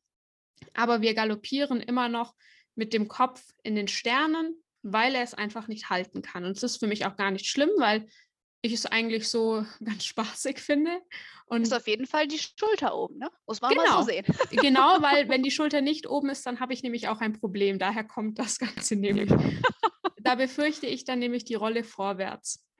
Hm. Ähm, genau, und genau solche Themen sind aber dann, auch wenn man das, glaube ich, ja irgendwo weiß, dass nicht alles auf Social Media echt ist. Aber man sieht die Leute ja auch auf dem Turnier. Und manchmal kennt man die Hintergründe und manchmal nicht. Und man vergleicht sich automatisch. Ich denke, so sehr man auch versucht, sich einzureden, dass man bei sich bleiben muss und dass die eigene Leistung zählt, ich denke, vergleichen ist normal. Und mich hat es wahnsinnig traurig gemacht, jetzt so die vergangenen Wochen, weil mein Pferd eigentlich immer total brav war und super kooperativ und lieb und eigentlich wirklich sehr selten Blödsinn gemacht hat. Und er macht es unterm Sattel auch noch nicht hoffe ich mal, dass es so bleibt. Ähm, mhm. Aber es war eben zum Beispiel dieses Führen auf die Koppel und so Kleinigkeiten, zum Beispiel so ein bisschen rumhampeln am Putzplatz oder nicht mehr im Groundteil stehen, obwohl man das eigentlich immer 1A konnte. Und das sind dann so Dinge, da hinterfragt man sich selber, man hinterfragt das Pferd, man hinterfragt, denke ich, auch, warum ist man selber noch nicht so weit wie die anderen. Und ich glaube, genau deswegen ist es wichtig, dass du solche Sachen auch erzählst, dass man einfach auch mal von anderen hört, dass solche Sachen ganz normal sind. Es ist ganz normal, dass ein Pferd in diesem Alter wächst und dass es eben noch nicht möglich ist, im Zweifelsfall eine gewisse Leistung zu erbringen. Natürlich wäre mir das auch anders lieber. Ich würde mir auch wünschen, ich könnte schon durch eine Hunter reiten, aber aktuell ist das einfach noch nicht der Stand. Und ich merke allein schon in den Showmanship-Manövern, dass ihm die körperlich zwar nicht mehr so schwer fallen wie einst schon in Sachen Flexibilität und Balance, aber dass es einfach ihm immer noch schwerer fällt als anderen Vierjährigen, die vielleicht nicht diese schlachsige Hunterfigur haben, sondern ein etwas ausgewogeneres, ja, quadratisch praktisch gut Gebäude. Und lange Rede, mittel viel Sinn vielleicht. Weiß ich nicht so genau. Aber ich denke, es ist wichtig, dass man sowas anspricht und auch das Thema Social Media immer wieder kritisch hinterfragt und tatsächlich auch, und ähm, das ist tatsächlich in meinem Fall auch ein großes Problem, nicht zu viel auf die Kommentare anderer gibt, weil ich ganz oft auf dem Turnier gehört habe, ach, der ist schon vier, ach, der mhm. hat ja aber mhm. noch gar nichts gemacht, ach, hast du den mal schon mal irgendwo vorgestellt? Und die Leute teilweise ganz irritiert waren und dann auch so ein bisschen komisch geguckt haben, wenn er mir halt doch mal falsch angesprungen ist oder auch was gesagt haben von der Bande oder wie sagt man, ja, von den Rängen aus, wenn er mir falsch angaloppiert ist. Und das alles so Dinge sind, mich treffen die. Es gibt Leute, die trifft sowas nicht. Es, denke ich, ist auch richtig, wenn man sagt, man muss sich ein bisschen ein dickes Fell zulegen, aber mich trifft sowas. Und das ist eigentlich meiner Meinung nach schade, weil es eben, wie du es auch beschrieben hast, in dem Alter normal ist, dass die Pferde gewisse Herausforderungen haben, gerade in Sachen Gebäude. Aber ich denke vielleicht auch vom Kopf her. Deswegen finde ich deine Entscheidung richtig toll, richtig pro Pferd. Und ich bin mir ziemlich sicher, dass Muffin dir das auf lange Sicht danken wird. Ich hoffe das auch. Ich werde ihn daran erinnern, wenn er sich mal nicht genau. benimmt, dass es ihm eigentlich sehr gut geht. genau, das, das versuche ich auch immer zu vermitteln. Das kommt nur so semi an aktuell. Ja, ja, aber was halt auch mit reinspielt, das habe ich ja eben auch schon gesagt, oder du hast die Kommentare gerade erwähnt, es gibt immer noch dieses Gerede, das Gerede in der Pferdeszene. Und man versucht zu verheimlichen, wenn sein Pferd krank ist. Oder man kriegt das ja mit, derjenige hat genannt, derjenige taucht aber nicht auf vor Ort, man sieht irgendwie in der Startliste, ist krank. Ja, was hat der denn? Und es wird einfach, ich weiß nicht warum, unheimlich viel geredet. Und ich habe jetzt nicht, ich, ich bekomme das nicht mit, habe ich ja schon mal hergeleitet, mehr oder weniger, dass ich mir da ein gutes System zugelegt habe, weil ich will sowas nicht mitbekommen. Das heißt, ich bekomme positive Sachen auch oft nicht mit. Ich bekomme einfach gar nichts mit. Ich bin so ein bisschen abgeschottet für mich, weil das für mich dann oft gut funktioniert. Weil ich finde es eigentlich schade, dass es teilweise immer noch so ist, weil mich persönlich, muss ich zugeben, interessiert es auch nicht, ob andere Pferde krank sind. Also nicht falsch verstehen. Ich wünsche den Pferden die allerbeste Gesundheit, aber wenn ein Pferd dann krank ist, dann höre ich das, dann ist das eine Information für mich und das interessiert mich aber nicht weiter, weil es geht mich einfach nichts an. Ich weiß, wie es ist, wenn man kranke Pferde zu Hause hat und das ist nicht schön, besonders nicht für die Pferde. Und ich weiß aber, dass wenn ich jetzt ein junges Pferd habe, ein Nachwuchspferd und dass das ähm, die ganze Saison quasi nicht mitmacht, dass das zu Gerede führt. Damit will ich nicht sagen, dass ich der wichtigste und interessanteste Mensch in unserem Universum bin, um Gottes Willen. Ich weiß aber aus Erzählungen dann doch, dass das so ist. Und das finde ich schade. Und über sowas möchte ich auch nicht nachdenken, denn wie ja eben gesagt, es ist alles, jedes Pferd ist individuell und es geht schneller und es geht langsamer zum Teil. Bei der Amy hat es super lange gedauert, aber ihr seht ja jetzt, wie es halt läuft und dass man auch da, wenn man dann einen guten Job macht und das Pferd auch einen guten Job macht, dass man da auch erfolgreich sein kann. Und ähm, wie gesagt, Muffin ist nicht verletzt und nicht krank, sondern einfach nur sehr glücklich raufig auf der Wiese. Und äh, wir haben auch wirklich tolle Wiesen, weil der muss auch einfach unbedingt viel Gras fressen, damit er die Kraft auch bekommt. Und äh, ich würde mir quasi wünschen, dass es weniger Gerede gäbe oder wenn man redet, dass es gute, konstruktive Dinge sind. Das ist auch so, das gibt es auch. Ich will jetzt den Fokus hier nicht so aufs Negative legen. Das gibt es auch im Positiven, aber es ist immer noch da und auch mir kommt dieser Gedanke dann, dass ich mir zum Beispiel überlegen muss, was ich dir hier öffentlich im Podcast dazu sage, wo ja gar keine schlimme Situation quasi ist, sondern es ist einfach nur so, dass der ursprüngliche Plan angepasst werden musste. Und ich kenne das. Das ist nicht das erste Mal für mich. Und äh, ich weiß, dass es bei anderen anders läuft, dass sie schneller äh, zu, zum Erfolg kommen dann. Aber ich kann es ja nicht ändern, sondern ich kann mein Pferd nur bestmöglich unterstützen. Ähm, ich will jetzt gar nicht so esoterisch Mutter Teresa-like klingen, sondern ich glaube fest daran, dass man nur so überhaupt zum Erfolg kommt und zum Ziel kommt. Denn es natürlich, je nachdem, wenn er, wenn Muffin jetzt nicht bei mir gelandet wäre, ich will jetzt keinem was unterstellen, aber vielleicht würde man darüber versuchen, hinwegzureiten. Aber ist es das wirklich? Also wird er dann wirklich das entfalten, was er kann. Und ich bin fest davon überzeugt, dass er das alles kann und dass er das auch möchte. Vermutlich nicht. Und ja, deshalb, ich, ich wünsche mir, oder alle, die das hören, denen geht es bestimmt genauso. Ich wünsche mir einfach, dass man mehr Gutes streut, als dass man darüber im Geheimen spricht, warum jetzt Pferde nicht da sind und was denn da ist und dass dies und das ja wohl nicht funktioniert und dass da jetzt vielleicht die Erfolgssträhne mal gerissen ist oder so. Jeder kann sich das vorstellen, wenn man selber dann im Fokus ist, das ist nicht schön. Deshalb versucht es einfach selber auch nicht zu machen, denn so ist meine Vorgehensweise. Ich selber gehe so nicht mit anderen um und ich rede nicht über diese Dinge und hoffe deshalb, dass ich auch das Glück habe, dass man mit mir genauso umgeht. Das als kleiner Exkurs zum Thema Gerede. Tatsächlich denke ich mir beim Thema Gerede auch immer, muss ich wirklich jede Meinung, die ich habe, kundtun. Ich denke, dass man eine Meinung zu bestimmten Themen hat, ist auf eine gewisse Art natürlich. Ich habe das auch. Aber ich frage mich tatsächlich immer, muss ich die kundtun? Und damit meine ich gar nicht nur direkt an die Person hin, sondern auch im Gespräch mit anderen. Weil ich mich tatsächlich frage, wem bringt meine Meinung etwas? Also als ganz stumpfes Beispiel, einer sehr guten Freundin, mit der ich beispielsweise Showmanship Pattern übe und ihr sage, naja, ich glaube, du musst deinen Ellenbogen ein bisschen mehr an den Körper halten. Das ist, denke ich, was Konstruktives, was ihr vielleicht auch was bringt. Und wir haben in dem Fall, denke ich, eine Beziehung, in der das in Ordnung ist, sowas zu äußern. Was mich oft irritiert, und ich denke, das liegt vielleicht zu einem Teil auch an The Show Life, dass oft Leute auf mich zukommen oder mir auch schreiben mit ihrer Meinung zu meinem Pferd und auch gerne zu meinem Reiten, die ich kaum kenne oder ja, flüchtig kenne, sage ich jetzt mal. Und was mich da oft verletzt, ist tatsächlich die Tatsache, dass ich eigentlich immer sehr bemüht bin. Also ich bin sicher technisch nicht die beste Reiterin, mir fehlt viel Erfahrung, mir fehlt auch viel körperliche Kraft noch aktuell, aber ich bin eigentlich immer sehr bemüht. Und wenn mir Leute dann sagen, dass es ja logisch ist, dass das Pferd nicht läuft, weil ich es nicht reiten kann, dann ist das etwas, was mir bis zu einem gewissen Punkt bewusst ist. Dass mein Pferd natürlich unter anderen Leuten deutlich besser laufen würde. Das steht völlig außer Frage.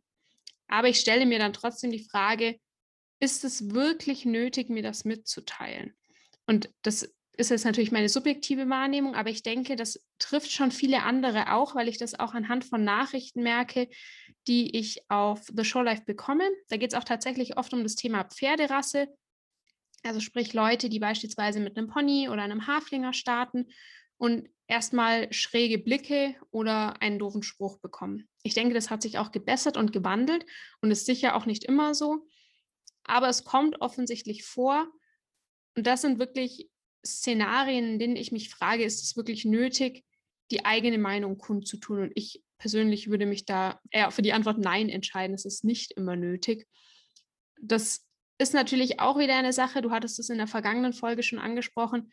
Die Frage ist, wie viele Leute erreicht man mit einem solchen Appell? Und wahrscheinlich denken sich jetzt viele Leute, ja, danke für deinen Kommentar, Leonie.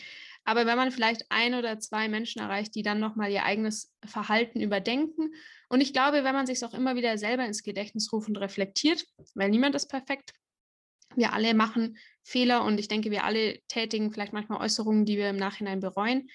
Aber ich glaube, wir sollten, wie du schon sagst, uns alle mehr darauf konzentrieren, das Positive in den Vordergrund zu stellen, denn letztlich haben wir eine gemeinsame Passion, ein gemeinsames Hobby, das wir alle genießen wollen. Und ich denke, dass wir vielleicht aus unterschiedlichen Gründen genießen, aber wir sollten es eben gemeinsam tun und es nicht einander madig machen. Ja, dem ist nichts hinzuzufügen. Ich möchte trotzdem noch was sagen, was mir zu, zum allgemeinen Thema Kommentare jetzt gerade spontan durch den Kopf geht. Denn äh, du als Novice-Amateur oder als Reiterin, als, als Mensch, der auf dem Turnier ist, dadurch, dass du eben deine Plattform The Show Life hast, dass du hier in Podcasts über deine persönlichen Erfahrungen sprichst, dass du über Gutes oder auch Schlechtes sprichst oder Dinge, wo du eher ängstlich bist oder wo du ähm, denkst, dass du dann noch mehr lernen musst, also wo du quasi Schwächen zugibst, Schwächen in Anführungszeichen, ne? also im Sinne von, jeder kann ja noch besser werden in allem, was man tut. Und du gibst das aber, du sprichst das offen an, du gibst das offen zu und bist da sehr reflektiert. Und dadurch, dass du aber hier sprichst im Podcast, der veröffentlicht wird, hören dich viele Menschen, die du vielleicht persönlich gar nicht kennst, sondern du hast halt eine gewisse Reichweite, weil du ja in, diesem, in dieser Branche unterwegs bist.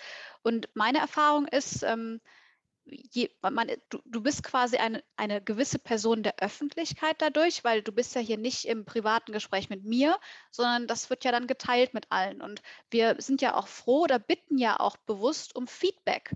Und Feedback ist ja nicht immer nur, ihr seid die tollsten, super geil, ich liebe euch, sondern kann ja auch sein, finde ich nicht gut, was ihr macht. Ich finde es nicht gut, dass ihr über das Thema sprecht oder eure Meinung teile ich nicht. Das kann aber auch wenig konstruktives, also nicht konstruktives Feedback sein, wo so ein bisschen das Thema Bashing einfach aufkommt, weil da jemand emotional gerade einmal die Luft rauslassen muss.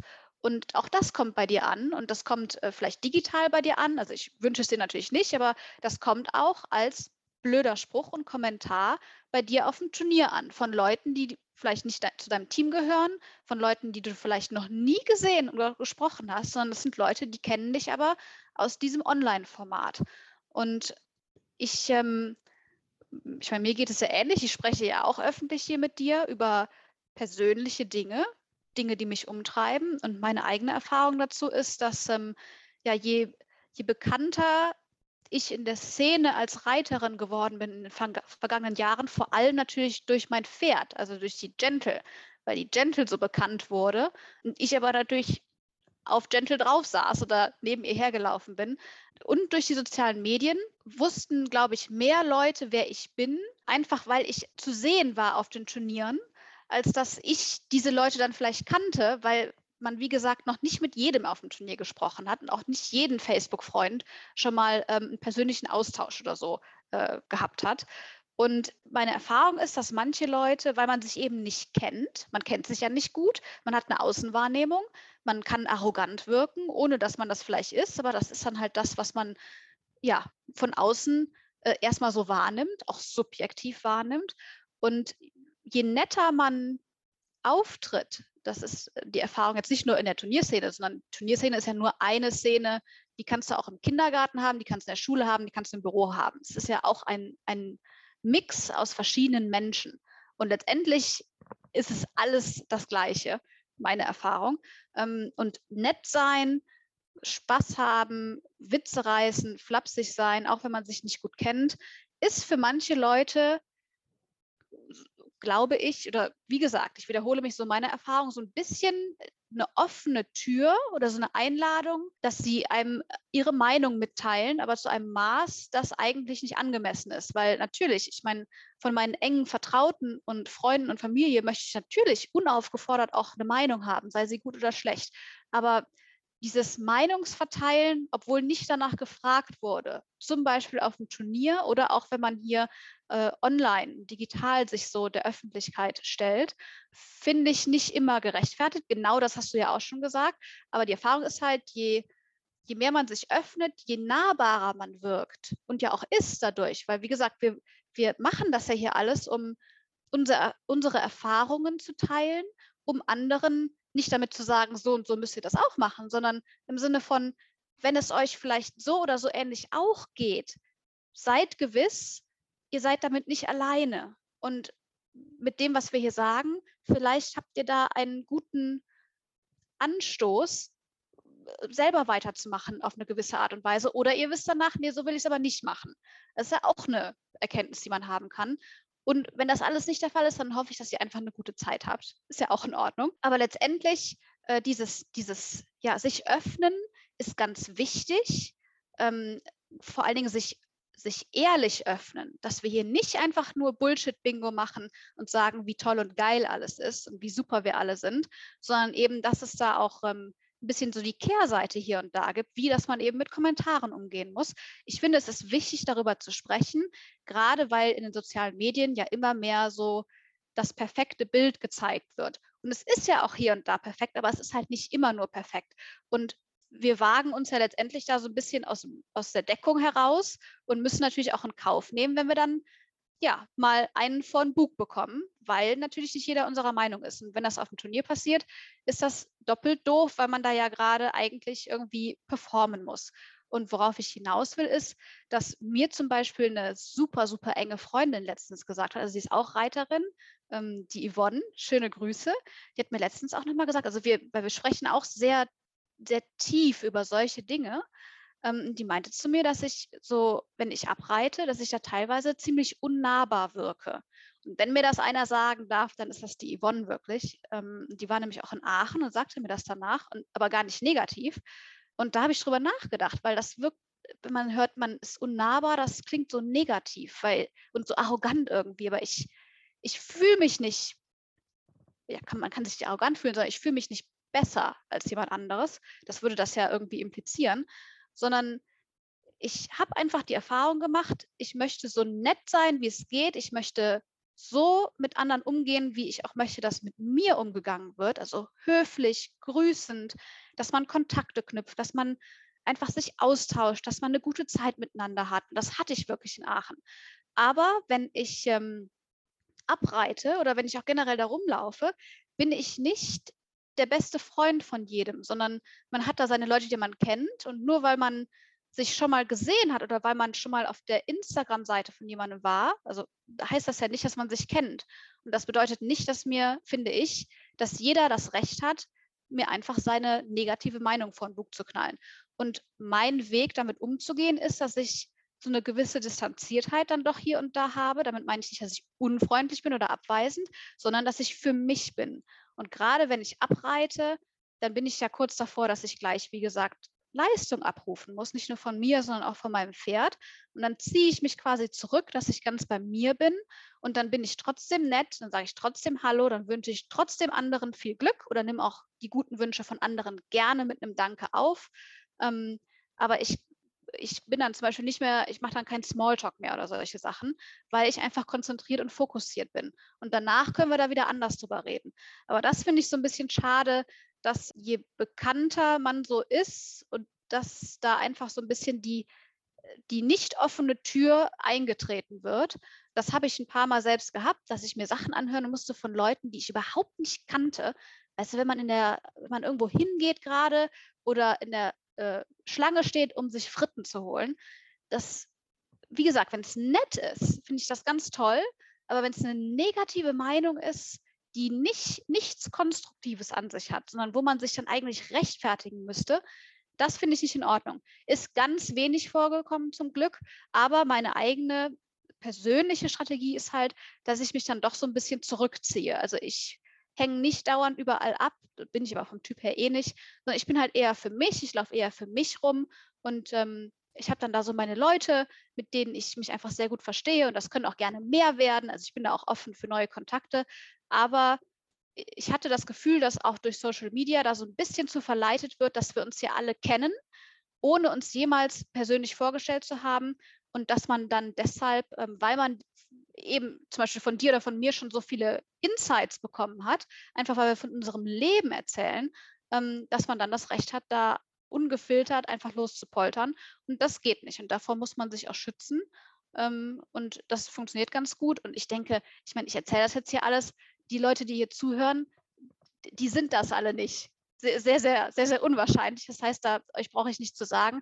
Warum ich das jetzt so in aller Detailtiefe erzählt habe, ist, dass ähm, es vielleicht euch auch so geht und dass ihr einfach wisst, ähm, ja, dass man da, dass es anderen auch so geht und dass wir einfach für uns versuchen müssen, als gutes Beispiel voranzugehen und eben wenig, also nicht tratschen über solche Sachen, dass man einfach nett miteinander umgeht, weil meistens, jetzt hier wieder Hashtag äh, Kalenderspruch, kommt es ja auch so zu einem zurück, wie man, wie man es aussendet.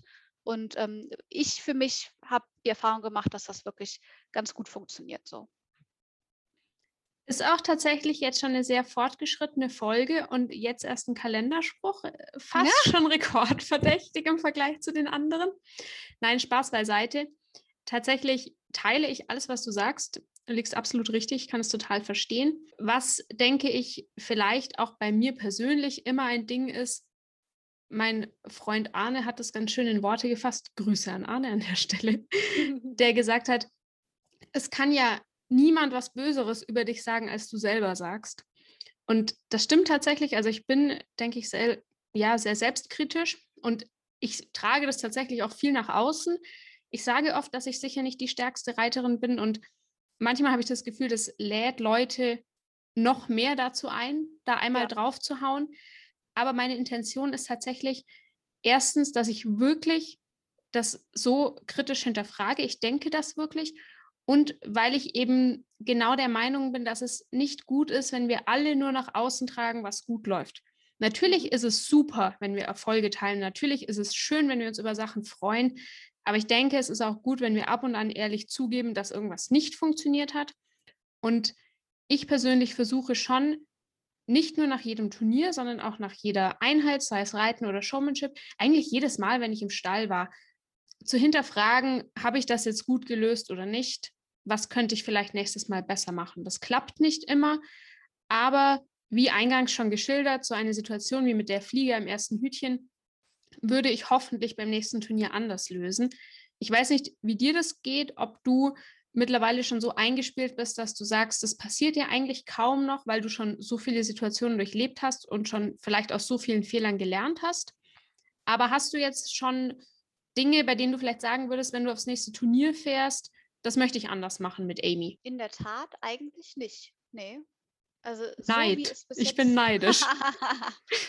ja, ich, da muss man, ich bin halt einfach die Allergeilste. Ich bin halt einfach perfekt, es läuft alles super. Oh, oh Gott, jetzt. Das, das, das wäre ein ganz gefährliches Zitat. nimmst du bitte nicht als Teasertext. Niemals.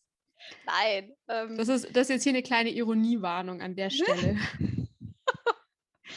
Ähm, also ich habe mein Gefühl ist, dass es von den beiden Auftritten, die wir bislang hatten, dass es gut gelaufen ist. Also ich äh, habe sie in zwei verschiedenen Situationen, in zwei verschiedenen Gemütszuständen kennengelernt und ich wüsste wirklich, also ich, ich habe nichts, was ich jetzt ändern würde für das Turnier nächste Woche oder für das Turnier danach, wo wir dann nochmal wohin fahren, weil es gut lief. Also das heißt jetzt nicht, dass man alle Prüfungen gewonnen hat, aber es, ich fand, dass die Herangehensweise gut war. Ich war zufrieden damit und das Pferd schien auch sehr zufrieden damit. Deshalb würde ich da in der Tat nichts ändern, sondern erstmal so geradeaus fahren. Wirklich. Aber du hast mir die Frage gestellt, das heißt, dir brennt da doch bestimmt schon was unter den Nägeln. Bevor ich das sage, möchte ich kurz einhaken. Ich hatte gerade das Gefühl, dass du am Anfang der Antwort so ein bisschen gezögert hast, weil du eigentlich ja gesagt hast, ich habe das gut gemacht. Und ich weiß nicht, ob das jetzt einfach nur mein Eindruck war, aber ich finde, sowas darf man ja auch einfach mal sagen. Wenn du sagst, es ist beides mal gut gelaufen, in unterschiedlichen Situationen, es wurde beides mal gut gehandelt, sowas muss man ja eigentlich auch mal selbstbewusst sagen. Hm, das ist nicht so mein Ding. das, das, deswegen habe ich das jetzt übernommen. Ah, okay. Ich, ich habe das tatsächlich deshalb gemacht, weil mir das auch oft schwerfällt. Aber ich glaube, dass das auch was ist, was man vielleicht ab und an lernen muss, ein gesundes Loben an den Tag zu legen und zwar nicht nur dem Pferd gegenüber, sondern auch sich selber, weil, wie du schon sagst, wir sind in einem Leistungssport und es ist alles sehr streng. Es geht bis ins kleinste Detail. Man kann hier optimieren und da optimieren und es ist zumindest für mich manchmal wahnsinnig schwierig, das richtige Maß zu finden zwischen, ich kann hier noch optimieren und ich lasse es auch mal gut sein und bin einfach zufrieden mit dem, was ich habe. Und das wäre tatsächlich ein Anspruch, den ich an mich habe, dass ich das so ein bisschen besser einschätzen lerne, da für mich den richtigen Weg finde.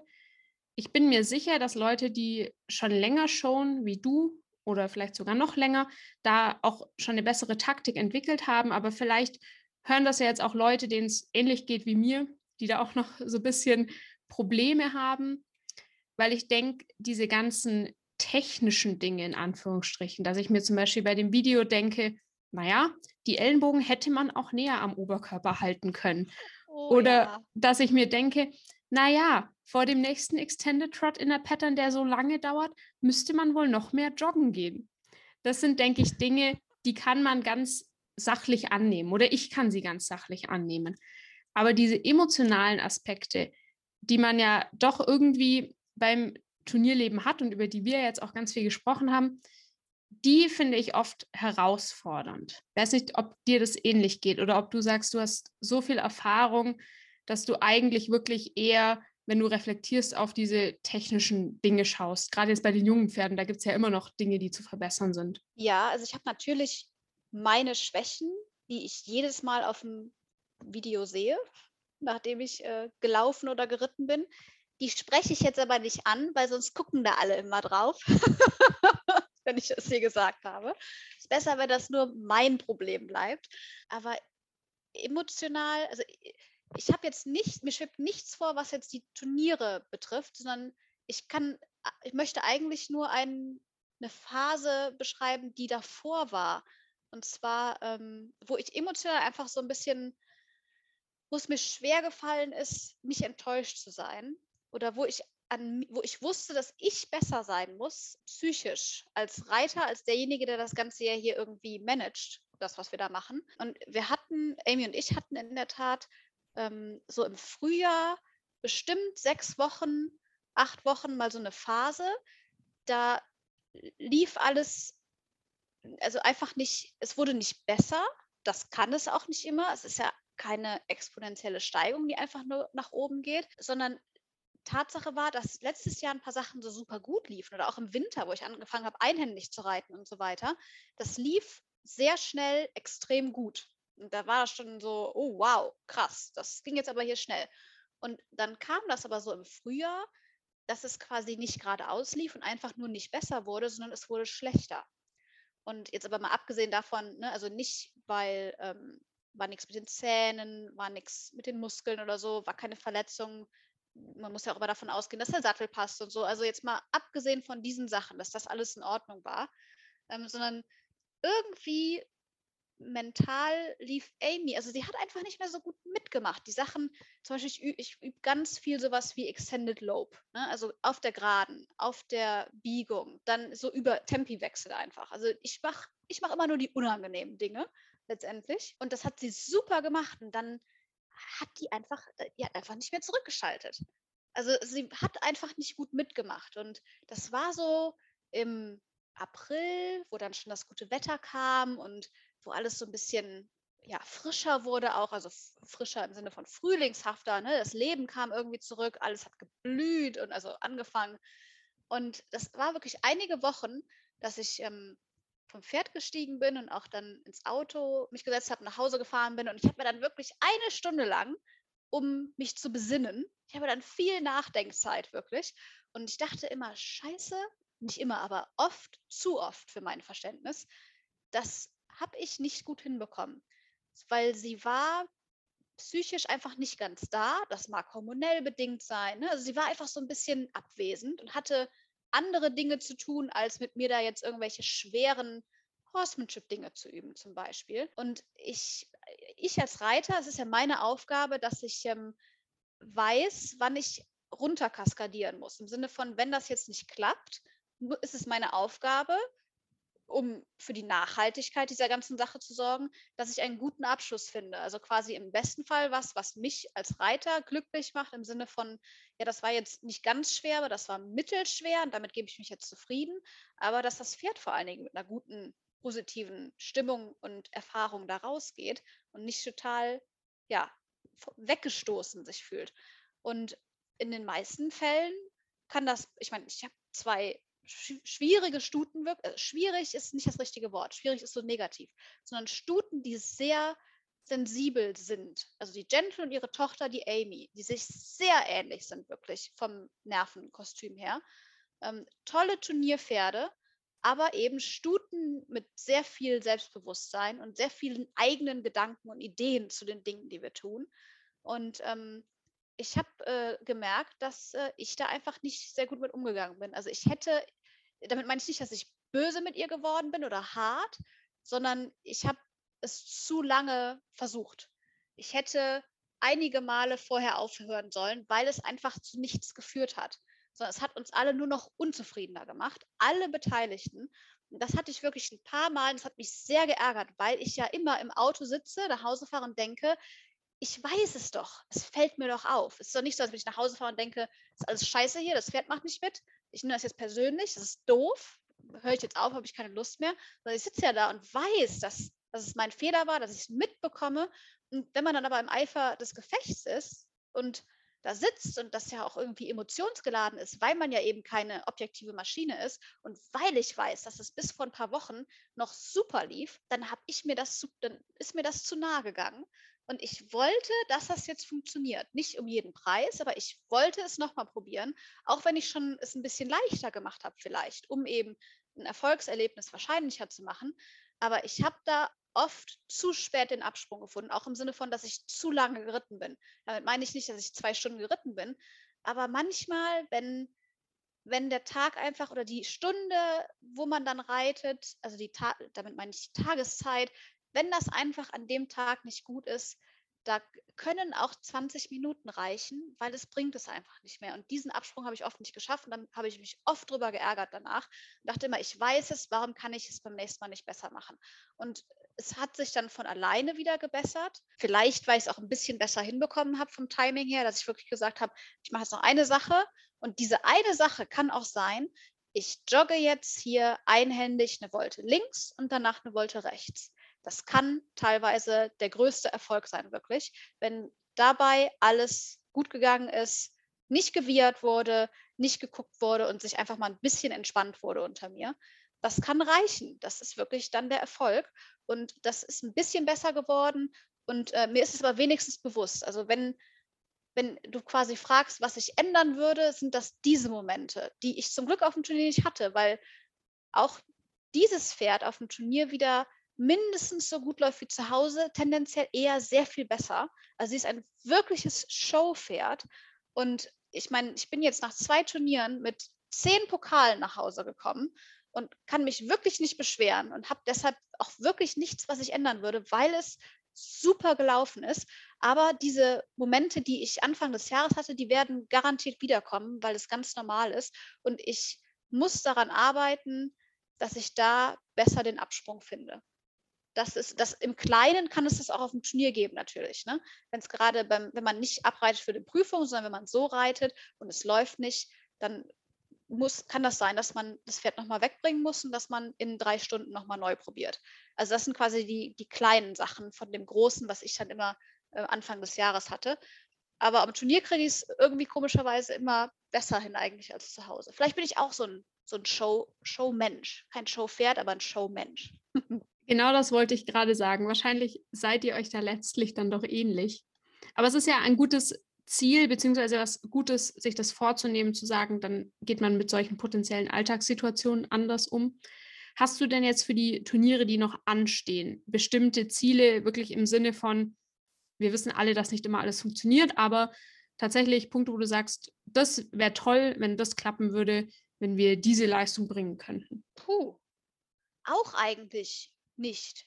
Enttäusche ich dich schon wieder oder bringe Nein, gar so nicht. Vorlage, sondern äh, es, ich bin da sehr realistisch. Und zwar, ich, es könnte gut sein, dass es so weiterläuft wie bis jetzt. Also im Sinne von, weil sie macht ihren Job gut und es gibt keinen Anlass, dass sie ihn nicht mehr gut machen sollte. Natürlich kann es sein, dass sie mal schlecht drauf ist oder so, ne? aber das ist ja auch in Ordnung. Sie läuft die Pleasure super, da würde ich nichts dran verändern, wirklich, weil das so toll war. Sie macht die Showmanship super da kann ich auch nichts dran verändern. Also da habe ich alles, was ich mir je gewünscht habe. Und die schwierigste äh, Prüfung oder die größte Herausforderung ist halt die Horsemanship natürlich, weil es einhändig ist und bei der EWU, wie gesagt, die meisten Pattern extrem technisch sind. Also man hat kaum Möglichkeit, einfach mal einen Bogen zu galoppieren, ohne dass da irgendwas groß passiert. Also die, ich, und ich reite natürlich auch die LK1-Pattern. Ne? Also es ist jetzt nicht so, als wenn ich wieder von vorne anfangen kann auf der Basis des Könnens meines Pferdes, sondern sie muss halt diese Sachen direkt mitmachen. Und ähm, bei der EWU ist halt, ach, da sind viele dauernd Wechsel, also viele fliegende Wechsel, was ja auch gut ist. Ich meine, das ist ja alles, also die die Pattern fragen quasi das ab oder geben das vor, wo man hin soll. Und ich glaube, oder ich, ich weiß das, weil mit Gentle hat mir das alles nichts ausgemacht. Das war wirklich mit der, so, es war alles super simpel machbar, weil sie das alles konnte. Es gab keine Probleme oder Dinge, wo ich vorher vor der Prüfung dachte, das wird jetzt aber schwer, sondern ich wusste halt, ich kann die auf dem Tellerrand wechseln und es ist egal, wie viel Platz man hat und so. Und diese, diesen Status des Könnens erreichen aber ja viele Pferde gar nicht, was jetzt gar nicht äh, überheblich klingen soll, sondern das ist halt, das ist, nicht jeder wird ja auch Mathe äh, Olympionik. Gibt es nicht, doch es gibt bestimmt eine Mathe-Olympiade, du weißt, was ich meine. Also nicht jedem ist das gegeben. Und sie konnte es halt alles und ihr ist es leicht gefallen, weil sie so gut war. Aber das sind ja die Top 5 Prozent nur. Und dann frage ich mich manchmal, was ist denn mit dem ganzen Rest, der da auch gerne mitmachen möchte? Ähm, weil ich jetzt mit meinem Pferd, was das auch sehr gut macht, was aber natürlich noch nicht in der Pattern fliegend wechseln kann und was auch neu in dieser ganzen Sache ist, ich bin da nur am Lenken wirklich. Nur es ist dauernd Außengalopp, es ist immer eng, ich muss dauernd Übergänge machen, sei es äh, um einen einfachen Galoppwechsel zu machen oder halt auch einen Galoppschrittübergang. Also es ist so viel los und ich, was ich damit sagen will, ist, diese Art Pattern wird nicht einfach so besser werden dieses Jahr, sondern ich, der Anspruch ist eigentlich nur, dass man einigermaßen da durchkommt, aber das wird nie mal eben schön werden. Und das liegt aber nicht daran, dass wir nicht genug üben oder dass wir nicht talentiert genug sind, sondern das ist diese Art der Pattern. Ähm, bei der äh, AQHA sind aus meiner Erfahrung die Pattern oft größer im Sinne von, dass man mal Zeit hat, ein paar Galoppsprünge oder ein paar Trabschritte oder eine längere Gerade, einfach zu zeigen, ich sitze hier gerade schön, mein Pferd läuft super balanciert unter mir und das ist hier einfach gerade super toll, was wir machen. Und dafür ist bei diesen Pattern, die ich jetzt oft hatte auf den Turnieren, einfach keine Gelegenheit. Da geht es nur darum, irgendwie da durchzukommen. Und wir hatten zum Beispiel in Aachen die Quali-Horsemanship-Pattern. Die hatte keinen fliegenden Galoppwechsel, was ungewöhnlich ist für so eine Quali-Pattern, aber natürlich für jeden, der da mitmacht, die gleichen Voraussetzungen bringt. Also finde ich sehr spannend, mal sowas zu haben. Früher mit der Gentle fand ich das immer doof, wenn kein fliegender Galoppwechsel drin ist, weil dann wie gesagt, haben ja alle die gleichen Voraussetzungen, auch die, die nicht fliegend wechseln können. Und da muss man ja sich noch mal mehr Mühe geben. Wenn ich ähm, einen fliegenden Galoppwechsel drin habe, trennt das ja eh schon mal die einen von den anderen. Und hier in Aachen hatten wir jetzt, äh, wie gesagt, alle die gleichen Voraussetzungen. Und das fand ich sehr cool. Und die Pattern war auch mal so aufgebaut und von der Konzipierung her, dass man mal auch wirklich einen ganzen Galoppzirkel reiten konnte. Einen ganzen schnellen, einen ganzen langsamen. Und das macht dann Freude. Ich finde, das ist mehr Horsemanship. Also das gibt es auch bei der EWU und auf der German Open sind die Pattern auch eher in die Richtung. Ähm, also weitläufiger, dass man länger zu reiten hat, mehr zu zeigen hat. Äh, und bei der EQHA ist das aber generell eher der Fall. Das heißt, äh, da muss man so ein bisschen gucken, wo man sich auch einordnet. Aber worauf ich hinaus will, ist, ich weiß, dass das nicht, also wir können das nicht können dieses Jahr, ähm, weil es einfach nicht schön zu reiten ist für uns. Und deshalb wäre es kompletter Bullshit, sich vorzunehmen, dass es besser wird. Ich mache das weiter mit, wo es angeboten wird, aber ich habe da nicht so einen richtigen Ehrgeiz, das da jetzt super toll hinzubekommen, weil es einfach noch nicht funktioniert. Dafür ist es alles zu frisch. Das heißt, unterm Strich, ich, würd, ich starte gerne weiter, die Horsemanship-Klassen auch. Und ähm, wenn ich das Glück habe, zur German Open zu fahren, werde ich auch die Horsemanship dann nennen, weil ich habe die Qualis ja jetzt. Aber auch da, also da kann ich, das ist so top oder flop, da habe ich wirklich keine Erwartungen, da mache ich wirklich einfach nur mit. Ich versuche da unser Bestes zu zeigen. Und ja, in der Showmanship läuft es halt wirklich gut. Da wäre es natürlich schön, wenn das auch auf den ganz großen Turnieren dann so ist und in der Senior Pleasure auch. Ähm, aber auch solche, solche Klassen wie Pleasure, das ist halt sehr volatil im Sinne von, da geht es ja wirklich um jeden einzelnen Sprung, um jeden einzelnen Schritt. Ähm, dann hat man Glück und Pech, wie man seinen Spot findet und so weiter. Also das sind alles, will ich damit sagen, Klassen, wo man nicht so 100% Einfluss auf alles hat. Hingegen in so einer Showmanship natürlich schon. Ne? Also da kann man halt selber gucken, dass man das Beste draus macht, wenn man auf dem Level schon ist und das Pferd das alles schon kann. Ähm, ja, also ich möchte eigentlich, oder das eigentlich können wir streichen, ich möchte einfach geradeaus fahren. Damit bin ich sehr glücklich. Sehr schön gesagt. Ja, Western Pleasure ist einfach eine sehr subjektive Klasse auf jeden Fall. Das ist natürlich dann nochmal anders einzuordnen als beispielsweise eine Showmanship. Aber wie ist es denn bei dir? Also du hast jetzt ein Turnier gehabt. Was steht noch an? Ja, das weiß ich ehrlich gesagt nicht so ganz, muss ich zugeben, weil ich eigentlich gerne auf die DQA Südfuturity gefahren wäre. Stimmt, ja. Genau. Es sind allerdings mittlerweile statt zwei, vier Richter und dementsprechend teurer wird die ganze Chose. Das heißt, das werde ich mir nochmal überlegen. Alternativ die Indian Summer Show der VWB mir mhm. mal vornehmen. Ich hatte kurz mit dem Gedanken gespielt, dieses Jahr mal eine Klasse unter dem Sattel zu starten, also ganz konkret Hunter under Saddle. Mhm. Aber ich sehe uns aktuell nicht dort. Aktuell ist unsere Hauptaktivität Ausreiten mhm. unterm Sattel und das auch meistens tatsächlich alleine. Das macht mir sehr viel Spaß. Ich habe das Gefühl, es macht ihm Spaß. Ich habe das Gefühl, es tut ihm gut. Und aktuell ist es zumindest mein ganz subjektives Gefühl, dass wenn ich zu viel plane und mir zu viel vornehme, das für uns beide gar nicht so gut ist. Deswegen lasse ich es einfach auf uns zukommen.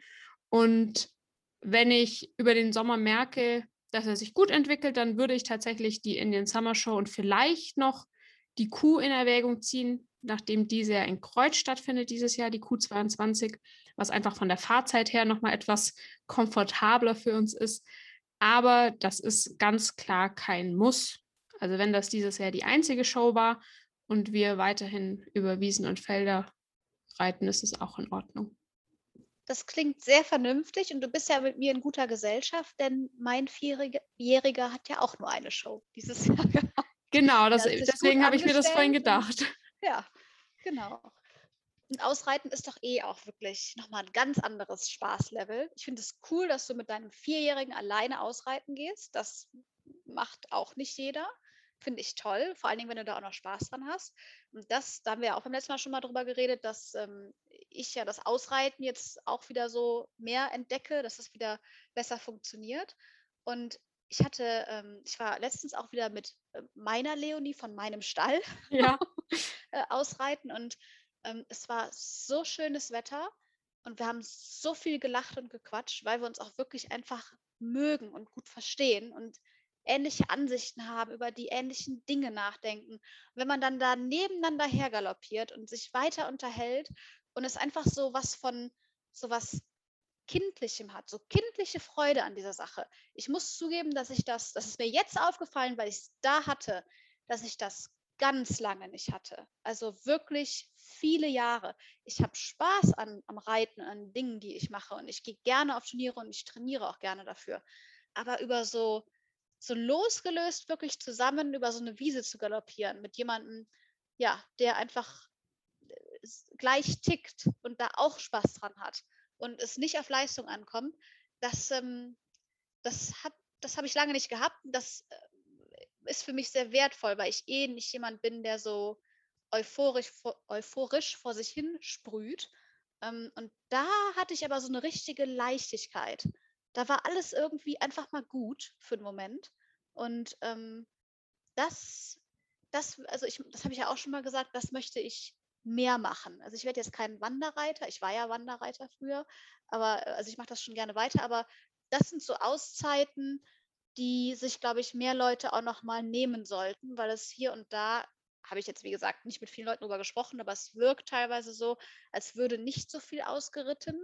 Und ähm, weil es vielleicht auch einfach keine Freude macht, ne, weil es irgendwie nicht passt, weil man vielleicht auch nicht den richtigen Ausreitpartner findet, den braucht man nicht. In deinem Fall, du bist äh, da alleine super unterwegs und hast da Freude dran. Äh, war ich früher auch mehr, aber ich brauchte jetzt jemanden, ähm, mit dem ich mich sicher im Gelände fühle und das ist Leonie für mich. Und äh, wir haben da einfach eine richtig gute Zeit und das finde ich toll. Und das ist für mich nochmal ein anderer Aspekt des Reitens, den ich wirklich lange nicht hatte. Und äh, also vers versucht es alle mal, dem nochmal eine Chance zu geben. Also ich kann Ausreiten auch nur empfehlen und ich muss zugeben, das klingt vielleicht etwas albern, weil ich bin jetzt wirklich nicht die Person, die man als cool bezeichnen würde. Aber da fühle ich mich tatsächlich ein bisschen cool, wenn ich da alleine ausreiten gehe. Manchmal reite ich noch davor eine Runde in der Halle. Dann habe ich meinen Kaffee, der steht da an der Seite in meinem Thermobecher. Dann kann ich auf meinem jungen Pferd sitzen, kann einen Schluck Kaffee trinken, dann gehe ich ausreiten. Und das interessiert den alles nicht die Bohne. Also natürlich guckt er mal, wenn irgendwas ist draußen, aber bisher war der immer so ehrlich, dass ich genau wusste, das ist jetzt eine Situation, in der kann ich mich sicher fühlen. Ich sage natürlich immer vorher Bescheid, wenn ich irgendwo hinreite, das vielleicht als Sicherheitshinweis an der Stelle und bin natürlich auch mit Helm unterwegs und ähm, habe weitere Sicherheitsvorkehrungen getroffen. Aber es macht einfach wahnsinnig viel Spaß. Man hat ein bisschen was losgelösteres und letztlich ist es ja meistens auch körperlich sehr gut für die Pferde. Zumindest finde ich, dass mein Pferd sehr stark davon profitiert. Insofern ist das tatsächlich so mein Plan, vor allem jetzt für den Sommer. Ich meine, bei der Hitze, die wir aktuell haben, ich weiß nicht, wie es bei dir ist oder wie es bei euch war. Bei uns ist es immer noch sehr heiß und ja. da kann ja tagsüber sowieso kein Mensch ernsthaft reiten und trainieren. Deswegen Nein. ist es aktuell einfach eine schöne Beschäftigung für einen frühen Morgen oder einen recht späten Abend. Und ich genieße das sehr. Und was sich an Turnieren ergibt, das wird sich tatsächlich zeigen. Ich möchte es ein bisschen mehr auf mich zukommen lassen tatsächlich. Es ist auch immer eine finanzielle Frage. Ich denke, das kann vielleicht auch manche noch nachvollziehen, dass es äh, nicht so ganz easy peasy ist und diese gerade diese großen Kreuzturniere natürlich auch sehr viel Geld kosten. Und insofern will das gut überlegt sein.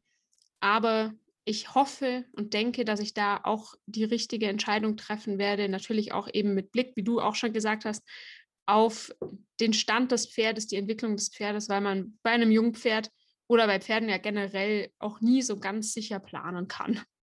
Ja, finde ich wirklich eine ganz vorbildliche, tolle Einstellung. Und es freut mich, dass du da so viel Spaß hast gerade. Ja, also da muss ich tatsächlich auch mein Pferd nochmal wirklich loben. Der macht das wirklich sehr, sehr toll mit, trotz seines jungen Alters. Und ich sag mal so, der Turniersport ist mir auch wichtig. Der macht mir auch sehr viel Spaß. Und ich habe jetzt auch äh, nach dem Turnier, auf dem ich nicht immer Spaß hatte, mit einem sehr guten Freund darüber gesprochen, der auch gesagt hat, naja, ich habe auch schon ab und an mal darüber nachgedacht, aufzuhören, aber sei doch ehrlich, Leonie, letztlich lieben wir den Sport beide. Und das ist auch eine Tatsache. Aber man muss sich ja auch immer gut fühlen bei allem. Und aktuell fühlt es sich für mich nicht so richtig an zu sagen, ich fahre auf eine EM oder eine ähnliche Show dieser Größe. Da sehe ich mich aktuell noch nicht. Das halte ich für relativ unrealistisch und deswegen ist der aktuelle Plan, einfach mal erst einmal zu Hause zu bleiben, und sich ein bisschen cool zu fühlen, weil man ein Pferd hat. Denn die Mädels im Dorf zumindest, die finden das cool. Aber ich hoffe natürlich, dass sich vielleicht irgendwo doch noch ein Turnier in diesem Jahr ergibt. Und vielleicht ist es ja sogar eins, auf dem wir uns dann sehen. Denn es kann ja eigentlich schon fast nicht angehen, dass wir hier Podcast-Folge über Podcast-Folge aufnehmen und es noch nie gesehen haben. Also eigentlich müsste unser Ziel sein, dass wir den Abschluss vielleicht sogar irgendwann mal live aufnehmen können. Wer weiß das schon. Aber bis dahin vergehen wahrscheinlich noch einige Wochen und Monate, bis unsere Turniersaison abgeschlossen ist, ziemlich sicher sogar. Ich drücke dir auf jeden Fall schon mal ganz fest die Daumen. Und was mir auch ganz wichtig ist, dass wir natürlich hier nicht nur reden und unser Herz ausschütten, was in meinem Fall, glaube ich, in dieser Folge sehr stark zutrifft, sondern ja, Hashtag MeToo im positiven Sinne. Genau. sondern uns natürlich auch interessiert, wie ihr da draußen die ganzen Themen seht, ob ihr wirklich bei manchen Dingen sagt, boah, nee, das sehe ich ganz anders, da kann ich gar nicht mitgehen. Mich interessieren natürlich oder uns interessieren natürlich auch eure Erfahrungen. Ihr erlebt ja Dinge vielleicht ganz anders oder macht ganz andere Erfahrungen. Und wir werden natürlich auch wieder verschiedene Aspekte in einzelnen Posts aufgreifen und freuen uns natürlich sehr, wenn ihr darunter kommentiert und euch auch mit uns austauscht, aber natürlich auch untereinander. Das freut mich auch immer sehr. Und wir freuen uns übrigens auch sehr über alle Nachrichten, die reinkommen. Vielen, vielen Dank dafür. Vielen, vielen Dank für euer Feedback. Denn wir haben es ja schon in den anderen Folgen angesprochen. Feedback ist sehr, sehr wichtig und Feedback erhält auch Dinge am Leben. Und ich glaube, ich weiß nicht, wie es dir geht, Sophie, aber ich habe immer das Gefühl, wenn wir da irgendwo bei irgendwelchen Leuten einen Nerv treffen, dann hat diese Reihe doch irgendwo ihren Zweck erfüllt.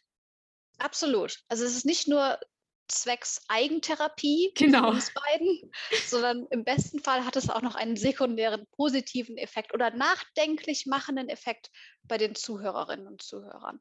Ja. Genau. Sophie, vielen, vielen Dank, dass du deine Erfahrungen und Ansichten geteilt hast. Ich fand es wahnsinnig spannend ich bin mir ziemlich sicher, dass du zum Abschluss der Serie noch viele, viele weitere spannende Dinge zu erzählen hast und vielleicht ja noch mehr Hardware mit heimnimmst. Ich will keinen Druck aufbauen, aber ich könnte mir vorstellen, dass das in der Zukunft irgendwo noch stattfindet. Auf jeden Fall schon mal vielen, vielen Dank an dieser Stelle. Und wie gesagt, ihr könnt euch gerne bei uns melden. Und Vielleicht sehe ich dich dieses Jahr noch auf dem Turnier, vielleicht sehe ich andere Leute. Auf jeden Fall freue ich mich sehr. Ihr könnt natürlich auch gerne jederzeit auf dem Turnier persönlich in Kontakt treten und wir können uns darüber unterhalten und diskutieren und vielleicht auch gegensätzliche Positionen austauschen. Darüber würde ich mich sehr freuen. Dem habe ich nichts hinzuzufügen. Vielen Dank auch für deine Vorbereitung und für diese Möglichkeit hier wieder. Es hat wie immer sehr viel Spaß gemacht mit dir. Danke dir.